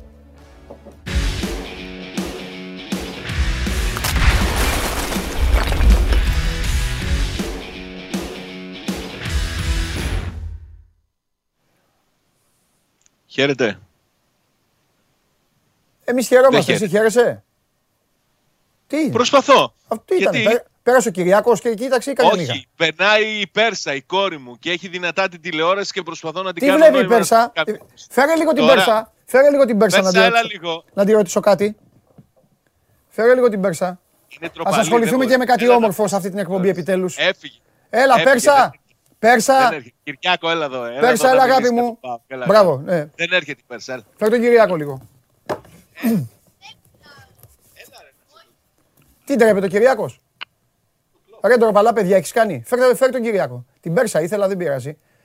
Κυριάκο! Κι... Α, Κυριάκο, έχεις και ίδια γυαλιά με τον coach. Ντράπηκε ο Κυριάκος, έφυγε, είδε τον coach. Κυριάκο, κοίτα ο coach. Κυριάκο, τι ομάδα είσαι? Τι ομάδα είσαι, λέει? ΠΑΟΚ, τι να είμαι, το άκουσες. Εντάξει, Κυριάκο. Το έκανες στο καθήκον σου. Εντάξει, Κυριάκο. Πάλι καλά που δεν ήρθε ο Ντιέγκο. Ο Ντιέγκο είναι στα πόδια μου. Σήκωσε τον Ντιέγκο. Δεν μπορώ, ρε, θα το... Σήκωσε τον Διέγκο. Άσε, σήκωσέ τον, γιατί ο άλλος ο Διέγκος είναι ονόματός του στο γήπεδο, δεν μπορεί να σηκωθεί πια. Έχει κουραστεί. Έλα, σήκωσε τον Διέγκο. Πέρσα, φέρε μου τον Διέγκο, σε παρακαλώ τώρα να κάνουμε. Ε, Θέλω και τον Διέγκο. Θέλω όλο το τέτοιο. Ναι, τώρα. Το κυνηγάει κάτω από το δέντρο, περίμενα. Ναι, φέρε, φέρε τον Διέγκο. Αν και στις γιορτές εγώ θα βγάλω την πεθερά σου που είναι Άρης. Α, μεγάλη χαρά θα έχει να την βγάλεις. Εννοείται, γιατί να μην την βγάλω. Να μιλήσεις και για την ομάδα της που παίζει για κανονική μπάλα. Είδαμε και σένα. Είδαμε και σένα που μιλάς κάθε μέρα. Λοιπόν. Και θα δω και το πεθερό μου τώρα αυτές τις μέρες. Και... Ω, έγινε να ακούσουμε καζούρα. Ε, τι, γιατί να μην σου κάνει καζούρα. Γιατί να μην σου κάνει καζούρα. Λοιπόν, έλα, πού είναι ο Διέγκο? Το κυνηγάει, πανέβηκε στο δέντρο. Τρέχει. Αυτός ο Διέγκο τρέχει δηλαδή. Γιατί ο άλλος ο Κακομοίρης έχει κουραστεί ρε φίλε. είκοσι τον... παιχνίδια έχει παίξει. Ε, ναι ρε φίλε, δηλαδή, έσκασε ο άλλος ο δύστιχος. Έσκασε. Φτάνει. Ε... Φτάνει. Φτάνει. Λοιπόν, μέχρι να φέρει Πέρσα τον Διέγκο. Ναι, είναι η πρώτη φορά που δεν μπορεί να τον πιάσει. Περίμενε. Δεν πειράζει. Πέσου. Μέχρι να φέρει η Πέρσα τον Διέγκο, θέλω να σου ε. δώσω συγχαρητήρια. Και σε σένα. Και σε όλους στο Sport είκοσι τέσσερα, βάζω και τα χέρια έτσι στο κεφάλι να κάτσω αραχτός για να σας δείξω, να δείξω πώς σας αντιμετωπίζω. Συγχαρητήρια. Βάλατε, βάλατε ακόμα και το Σκαρτάδο να πει για τον Λουτσέσκου. Μπράβο. Α, όχι εγώ. Την επόμενη φορά, την επόμενη φορά βάλε το Φορτούλα, το Δαμανάκι, το, το Λίνο, ε, ποιον όλοι. Άλλον. Ο Λίνο έχει καιρό να μιλήσει. Ναι. Εντάξει. Κοίταξε, ο, ο Σκαρτάδος μάλιστα είναι για μένα ένας από τους μεγάλους αρχηγούς του ΠΑΟΚ. Δηλαδή, τέσσερις πέντε ποδοσφαιριστές είναι στην ιστορία του ΠΑΟΚ σαν το Σκαρτάδο που mm. περάσει. Mm. Έτσι, σέβομαι απόλυτα το Σκαρτάδο, αλλά το να λέει ότι ο Λουτσέσκου παίζει για την πα, ε, ενδιαφέρεται μόνο για την πάρτη του, επειδή βασίζεται στους ποδοσφαιριστές που είχε όταν πήρε το double και δεν βλέπει την επόμενη ημέρα, νομίζω ότι αδικεί τον, τον Ρουμάνο τεχνικό. Μπα. Γιατί το να χρησιμοποιήσει νεαρούς ποδοσφαιριστές, οποιοσδήποτε προπονητής, πρέπει να είναι στρατηγική απόφαση της διοίκησης. Δεν είναι θέμα του προπονητή να χρησιμοποιήσει αυτή τη στιγμή όταν λέει ότι ο στόχος μου είναι το πρωτάθλημα. Δεν είναι θέμα του προπονητή να πάει να πάρει το πρωτάθλημα με τον Κούτσια. Εκτός κι αν ο Κούτσιας είναι ε, τόσο καλός που μπορεί να του το δώσει το πρωτάθλημα. Εντάξει. Δεν έχω κάτι παραπάνω να πω. Ωραία. Σωστά τα λες. Σωστά τα λες. Κατά τα άλλα, επαναλαμβάνω και πάλι, πολύ μεγάλη μορφή, τέσσερις πέντε μεγάλη αρχηγή ήταν στον ΠΑΟΚ, ένας είναι ο Σκαρτάδος, έτσι. Μην παρεξηγούμαστε. Ναι. Ο Σκαρτάδος ήταν στο πρωτάθλημα το ογδόντα τέσσερα. Ε, φυσικά ήταν. Εντάξει. Φυσικά ήταν. Πόσα χρόνια ήταν στον ΠΑΟΚ ο Σκαρτάδος? δώδεκα. Πόσοι, δώδεκα ετίες δεν είχα τότε. Μην, δεν ξέρω γιατί το ρωτάς αυτό. Τίποτα. Ένα πρωτάθλημα ο Σκαρτάδος δεκαπέντε χρόνια, δώδεκα δεκαπέντε χρόνια. Δύο, κρίνεται, προ... δύο πρωταθλήματα Λουτσέσκου σε δύο χρόνια, σε δυόμιση. Αεκτζίδε, συγγνώμη. Αλλά το, συγγνώμη, αλλά το, το λέω κατά Λουτσέσκου. Σκαρ... Το είπα κατά Λουτσέσκου. Εγώ, εγώ τους τίτλους ο κοιτάζω, ο... κύριε Τζιομπάνογλου. Τους τίτλους κοιτάζω. Είναι καλός προπονητής και έχει πάρει και δύο πρωταθλήματα. Γιατί για ποιος, μένα πήρε ποιος, δύο, είπε κι αυτός. Ποιος. Για τον Σκα... Λουτσέσκου είπε ότι είναι πολύ καλός προπονητής, ότι έχει πάρει δύο πρωταθλήματα. Όπως είσαι κι εσύ. Μάλιστα. Λοιπόν. Άστος κατά. Καλά είναι. Ο Ντιέγκο πού είναι? Θα φέρεις τον Ντιέγκο να το δείξουμε. Έλα. Έρχεται. Μεγάλη μορφή ο Ντιέγκο. Να ξέρεις. Μας έχει αναστατώσει. Τι ομάδα είναι ο Ντιέγκο? Άρης είναι. Αφού τρέχει γρήγορα, παίζει και μπάλα. Τι να είναι. Έλα εδώ. Νάτος. Απορώ αυτοί όλοι πώς έχουν γάτες. Ρε εσύ Βλαβιανέ. Όλους με γάτες τους έχεις κάνει ρε. Μεγάλε Ντιέγκο. Και είναι και ασπρόμαυρος ο Ντιέγκο, ε. Ε, όχι πολύ, όχι όσο θα τον ήθελα. Η, μάνα, η γυναίκα μου τον έφερε. Πάρ' τον. Η γυναίκα σου, αν μπορούσε, θα, η γυναίκα σου, αν μπορούσε, θα τον είχε κάνει κίτρινο, μαύρο αγόρι μου. Μπορεί. Αν μπορούσε, μπορεί. Θα τον είχε κάνει κίτρινο. Τέλος πάντων. Μπορεί. Λοιπόν, φοβερός Διέγκο. Συγκλονιστικός. Μάλιστα.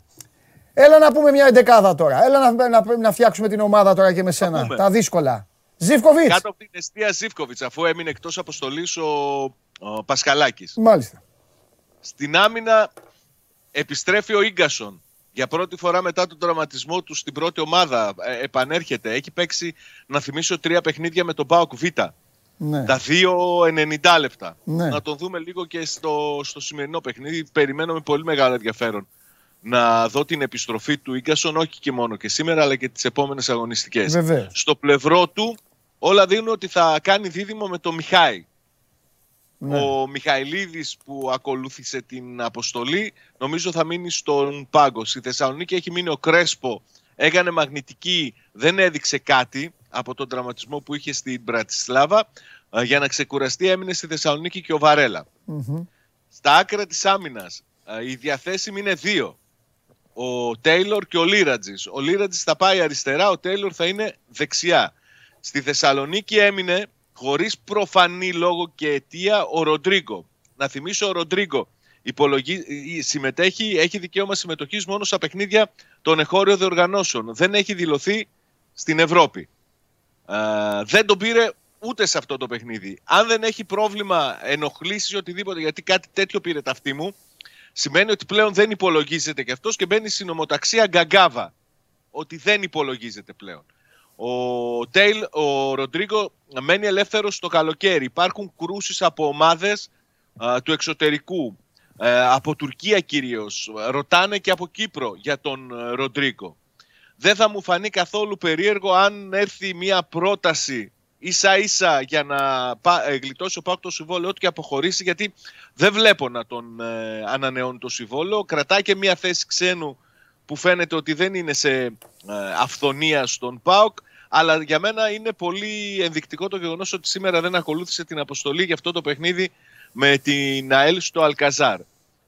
Φυσικά και πάμε στη μεσαία γραμμή, εκεί όπου θα αγωνιστεί, είναι στην αποστολή ο Σιντ Κλέι, με συγχωρείς, να επιστρέψω λίγο στα μπακ, αλλά το βλέπω να, να μένει εκτός, να παίρνει ανάσες.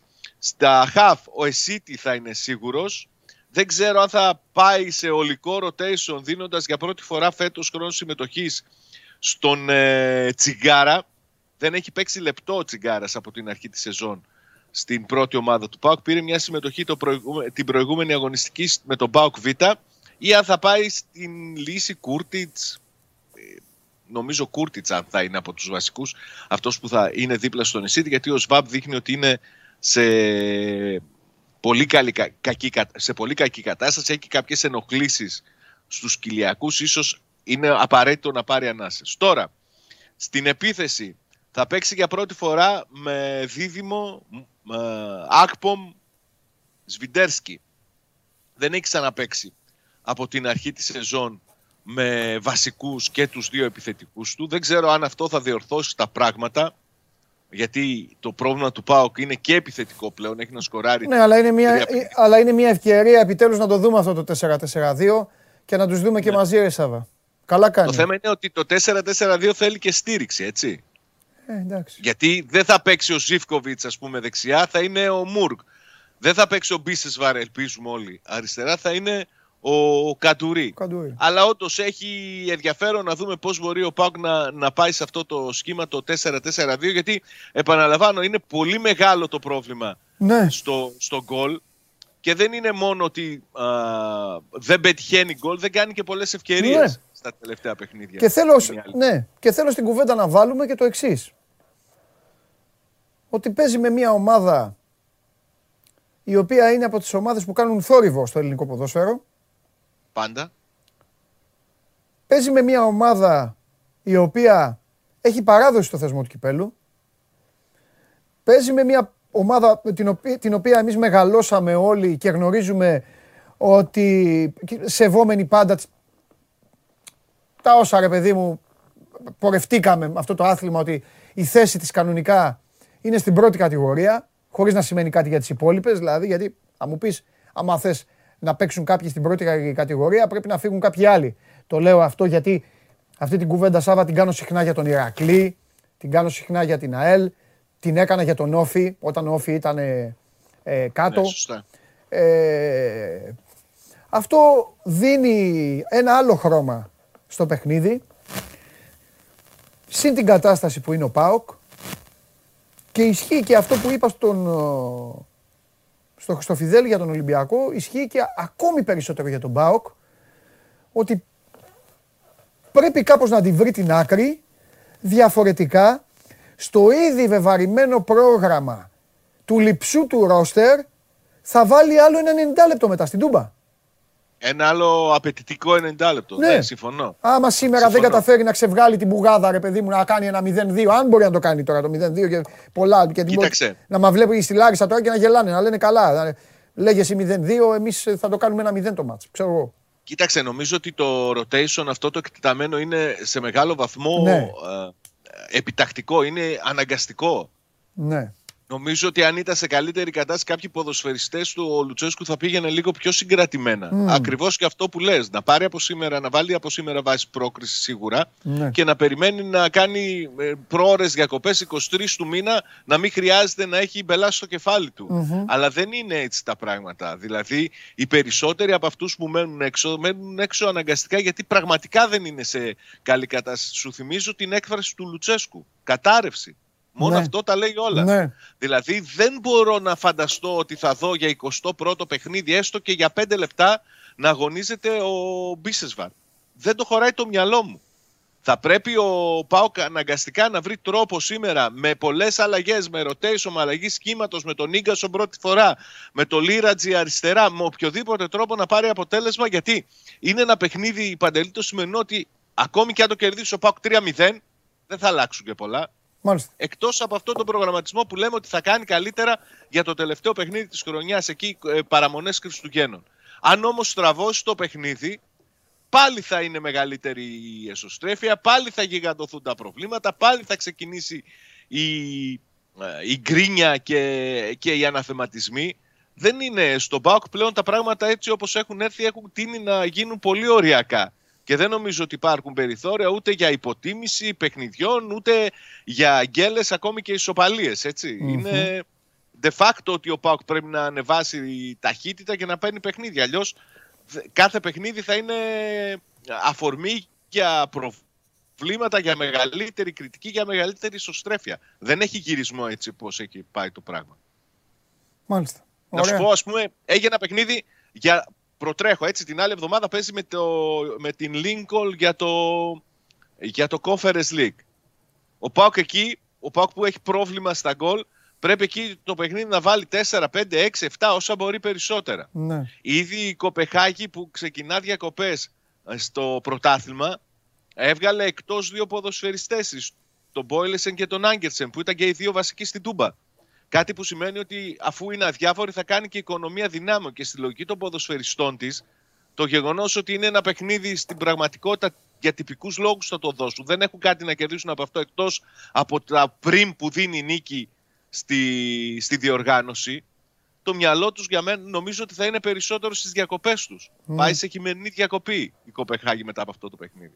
Άρα ο ΠΑΟΚ θα πρέπει να, να, να είναι... περισσότερο στην τσίτα από ποτέ, ακόμη και σε αυτό το παιχνίδι με τη Lincoln. Δεν ναι. έχει περιθώρια να βλέπει κάποιο παιχνίδι λιγότερο σοβαρά από κάποιο άλλο, έτσι όπως είναι. Του έχουν κάτσει... Ε, του έχουν κάτσει. Όλα, να... όλα, όλα, όλα, όλα. Τέλος όλα. πάντων, ας περάσει το σημερινό παιχνίδι. Δεν σου κάνω εσένα την κουβέντα που έκανα με άλλους. Θα την πιάσουμε από... σιγά σιγά από την άλλη εβδομάδα. Μπορεί και λίγο αύριο, να δούμε τι θα γίνει τώρα και με την αστυνομία εδώ, την έμπνευση αυτή να μην γίνουν οι αγώνες. Τέλος πάντων, θα τα δούμε όλα αυτά. Γιατί εμπλέκεται και ο ΠΑΟΚ, ο οποίος εντάξει, δεν έχει ο ΠΑΟΚ, είναι όπως και ο Παναθηναϊκός, όπως είπα για τον Παναθηναϊκό. Ε, απλά θα περιμένει. Η ΑΕΚ και ο Ιωνικός είναι πιο πολλοί που είναι γηπεδούχοι ε, και πρέπει να γνωρίζουν τι να κάνουν και πώς θα το κάνουν. Τέλος πάντων, θα τη δούμε την ιστορία αυτή. Ωραία. Ας περιμένουμε. Πρώτα απ' όλα δούμε σήμερα το μάτσι Λάρισα και βλέπουμε αύριο. Άντε, φιλιά. Ναι, καλή συνέχεια. Έλα, έλα, γεια σου. Φιλιά σε όλους εκεί. Και στον Διέγκο, το φίλο μου. Ωραίος, ωραίος ο γάτος. Πολύ ωραίος. Λοιπόν, εδώ είμαστε, συνεχίζουμε Show Must Go On Live στην uh, τελική του ευθεία. Να δούμε αν θα κάνουμε και μια... Έχουμε, έχουμε και μια σύνδεση να κάνουμε, να δούμε όμως. Χρονικά, τώρα σιγά σιγά θα πάμε όμως να πάρουμε λεφτά. Είναι γεμάτη μέρα σήμερα.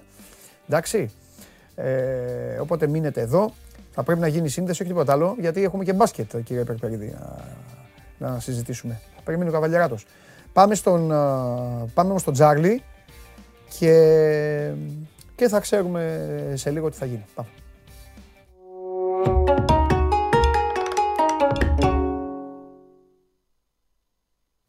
Χαίρετε, τι γίνεται. Έλα. Έπεσα μέσα. Βέβαια, τα είπα στον πρόλογο μου. Είναι πολύ σωστή η πρόβλεψη που έχεις δώσει. Το μάτς είναι ξεκάθαρος άσος, ακόμη και με δέκα έντεκα. Ε, η εικόνα της Νόριτς δηλαδή ήταν, δηλαδή, πώς να σου πω, ε, είναι σεμινάριο πώς να παίζεις με παίκτη παραπάνω και να μην, να μην κερδίσεις. Ναι, ε, ναι, όπως το λες. Έλα. Όπως το λες είναι. Ναι.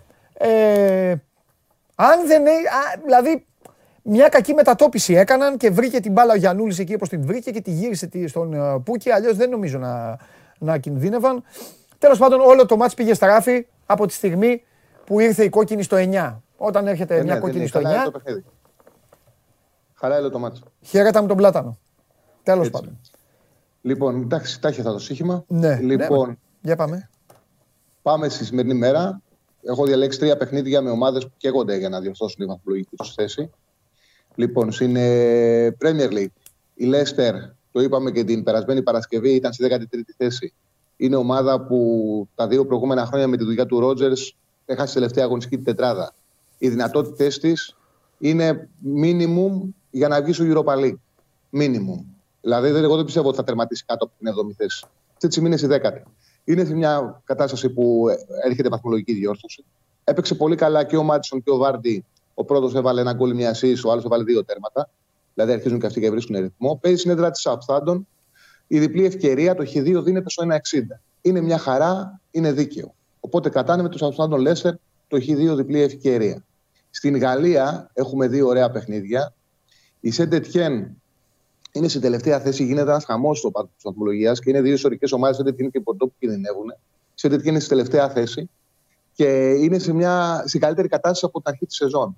Έχει ένα σερί με δύο νίκες και δύο ισοπαλίες πριν παίξει με την Παρί, όπου εκεί προηγήθηκε στο σκορ, τα είπες και εσύ χτες νομίζω, ε, ή προχτές, όχι, ναι, τέλος πάντων, ε, δέχτηκε ένα γκολ, ένα, μια αποβολή, έκανε ο Κολοτζέτζακ, μια ναι. σκληρό φάουλ στο κέντρο και δέχτηκαν, μείναν με δέκα παίκτες, ισοφάρισαν στην επόμενη φάση, δηλαδή ισοφάρισαν στην επόμενη φάση με την κεφαλιά του Μαρκίνιος και άντεξαν μέχρι το εβδομήντα οκτώ με την Παρί, με την Παρί να παίζει όλα με όλα τα όπλα.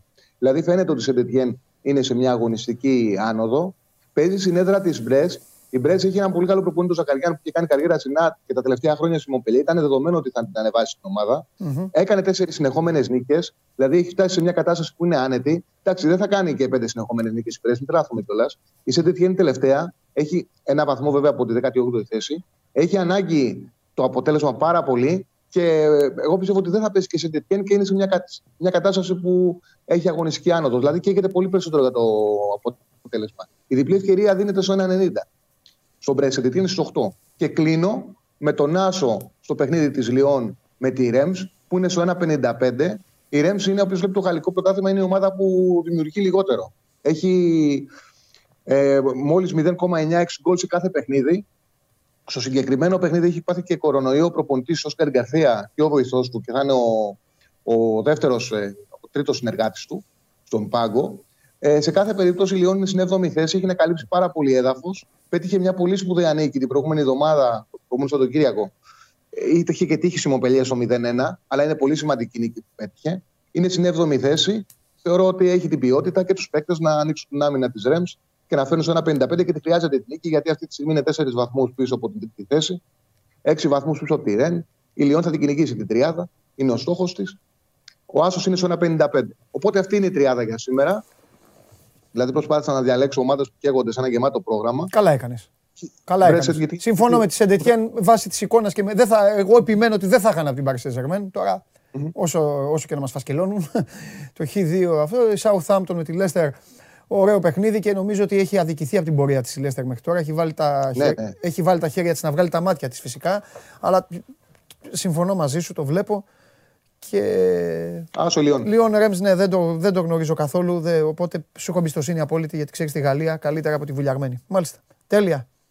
Τέλεια. Φιλιά πολλά για τον Τσάρλι. Φιλιά. Φιλιά.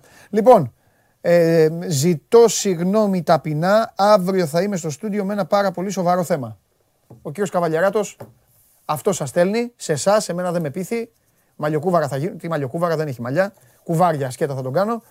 Ε, αλλά ήθελα να σας το πω για να μην τα βάζετε μαζί μου. Είστε πάρα πολύ μέσα, σας αγαπώ πολύ, περνάω πάρα πολύ καλά μαζί σας. Ελπίζω και εσείς να περάσατε μαζί, για να δούμε τελικά τι τον κάνατε. Τον καρμάσατε όλοι τον Λουτσέσκου, πάμε. Μαζί με τον Σκαρτάδο. Μόνο ο Γιοβάνοβιτς έμεινε. Λοιπόν, εξήντα οκτώ κόμμα έξι λοιπόν συμφωνείτε με τον Σκαρτάδο ότι ο Λουτσέσκου κοιτάζει την πάρτι του. τριάντα ένα κόμμα τέσσερα. Ε, λέτε όχι, τέλεια, φανταστικά, πολύ όμορφα. Είμαστε στα μισά της εβδομάδας. Τρέξτε όλοι να κάνετε τις δουλειές σας, τρέξτε όλοι να περάσετε ωραία, τρέξτε όλοι να κάνετε όλα αυτά που θέλετε να κάνετε και μετά όσοι γουστάρετε να απολαύσετε ποδόσφαιρο, έχετε άπλετο χρόνο και έχετε και επιλογές τεράστιες, είτε εντός των συνόρων μας με τα κύπελα, είτε εκτός των συνόρων μας με τα πρωταθλήματα. Είμαι ο Παντελής Διαμαντόπουλος, άλλο ένα Show Must Go On Live έλαβε τέλος. Αύριο στις δώδεκα η ώρα σας περιμένω όλους εδώ για να καθίσουμε μαζί με τους υπόλοιπους, ε, συν αυτούς που απουσίασαν, έτσι κύριε Καβαλιαράτο, σήμερα, και θα ξετυλίξουμε ξανά το όμορφο αυτό κουβάρι και επιτέλους να δούμε και αν η ελληνική αστυνομία θα αφήσει να δούμε μπάλα, γιατί έρχεται ο Πάπας. Και έρχεται ο Πάπας και πρέπει να μην παίξουμε ποδόσφαιρο. Λες και ο άνθρωπος έχει, θα έρθει εδώ για να σταματήσουν τα πάντα. Τέλος πάντων, φεύγω δέκα και τέσσερα στο ζαχαροπλαστείο. Φιλιά.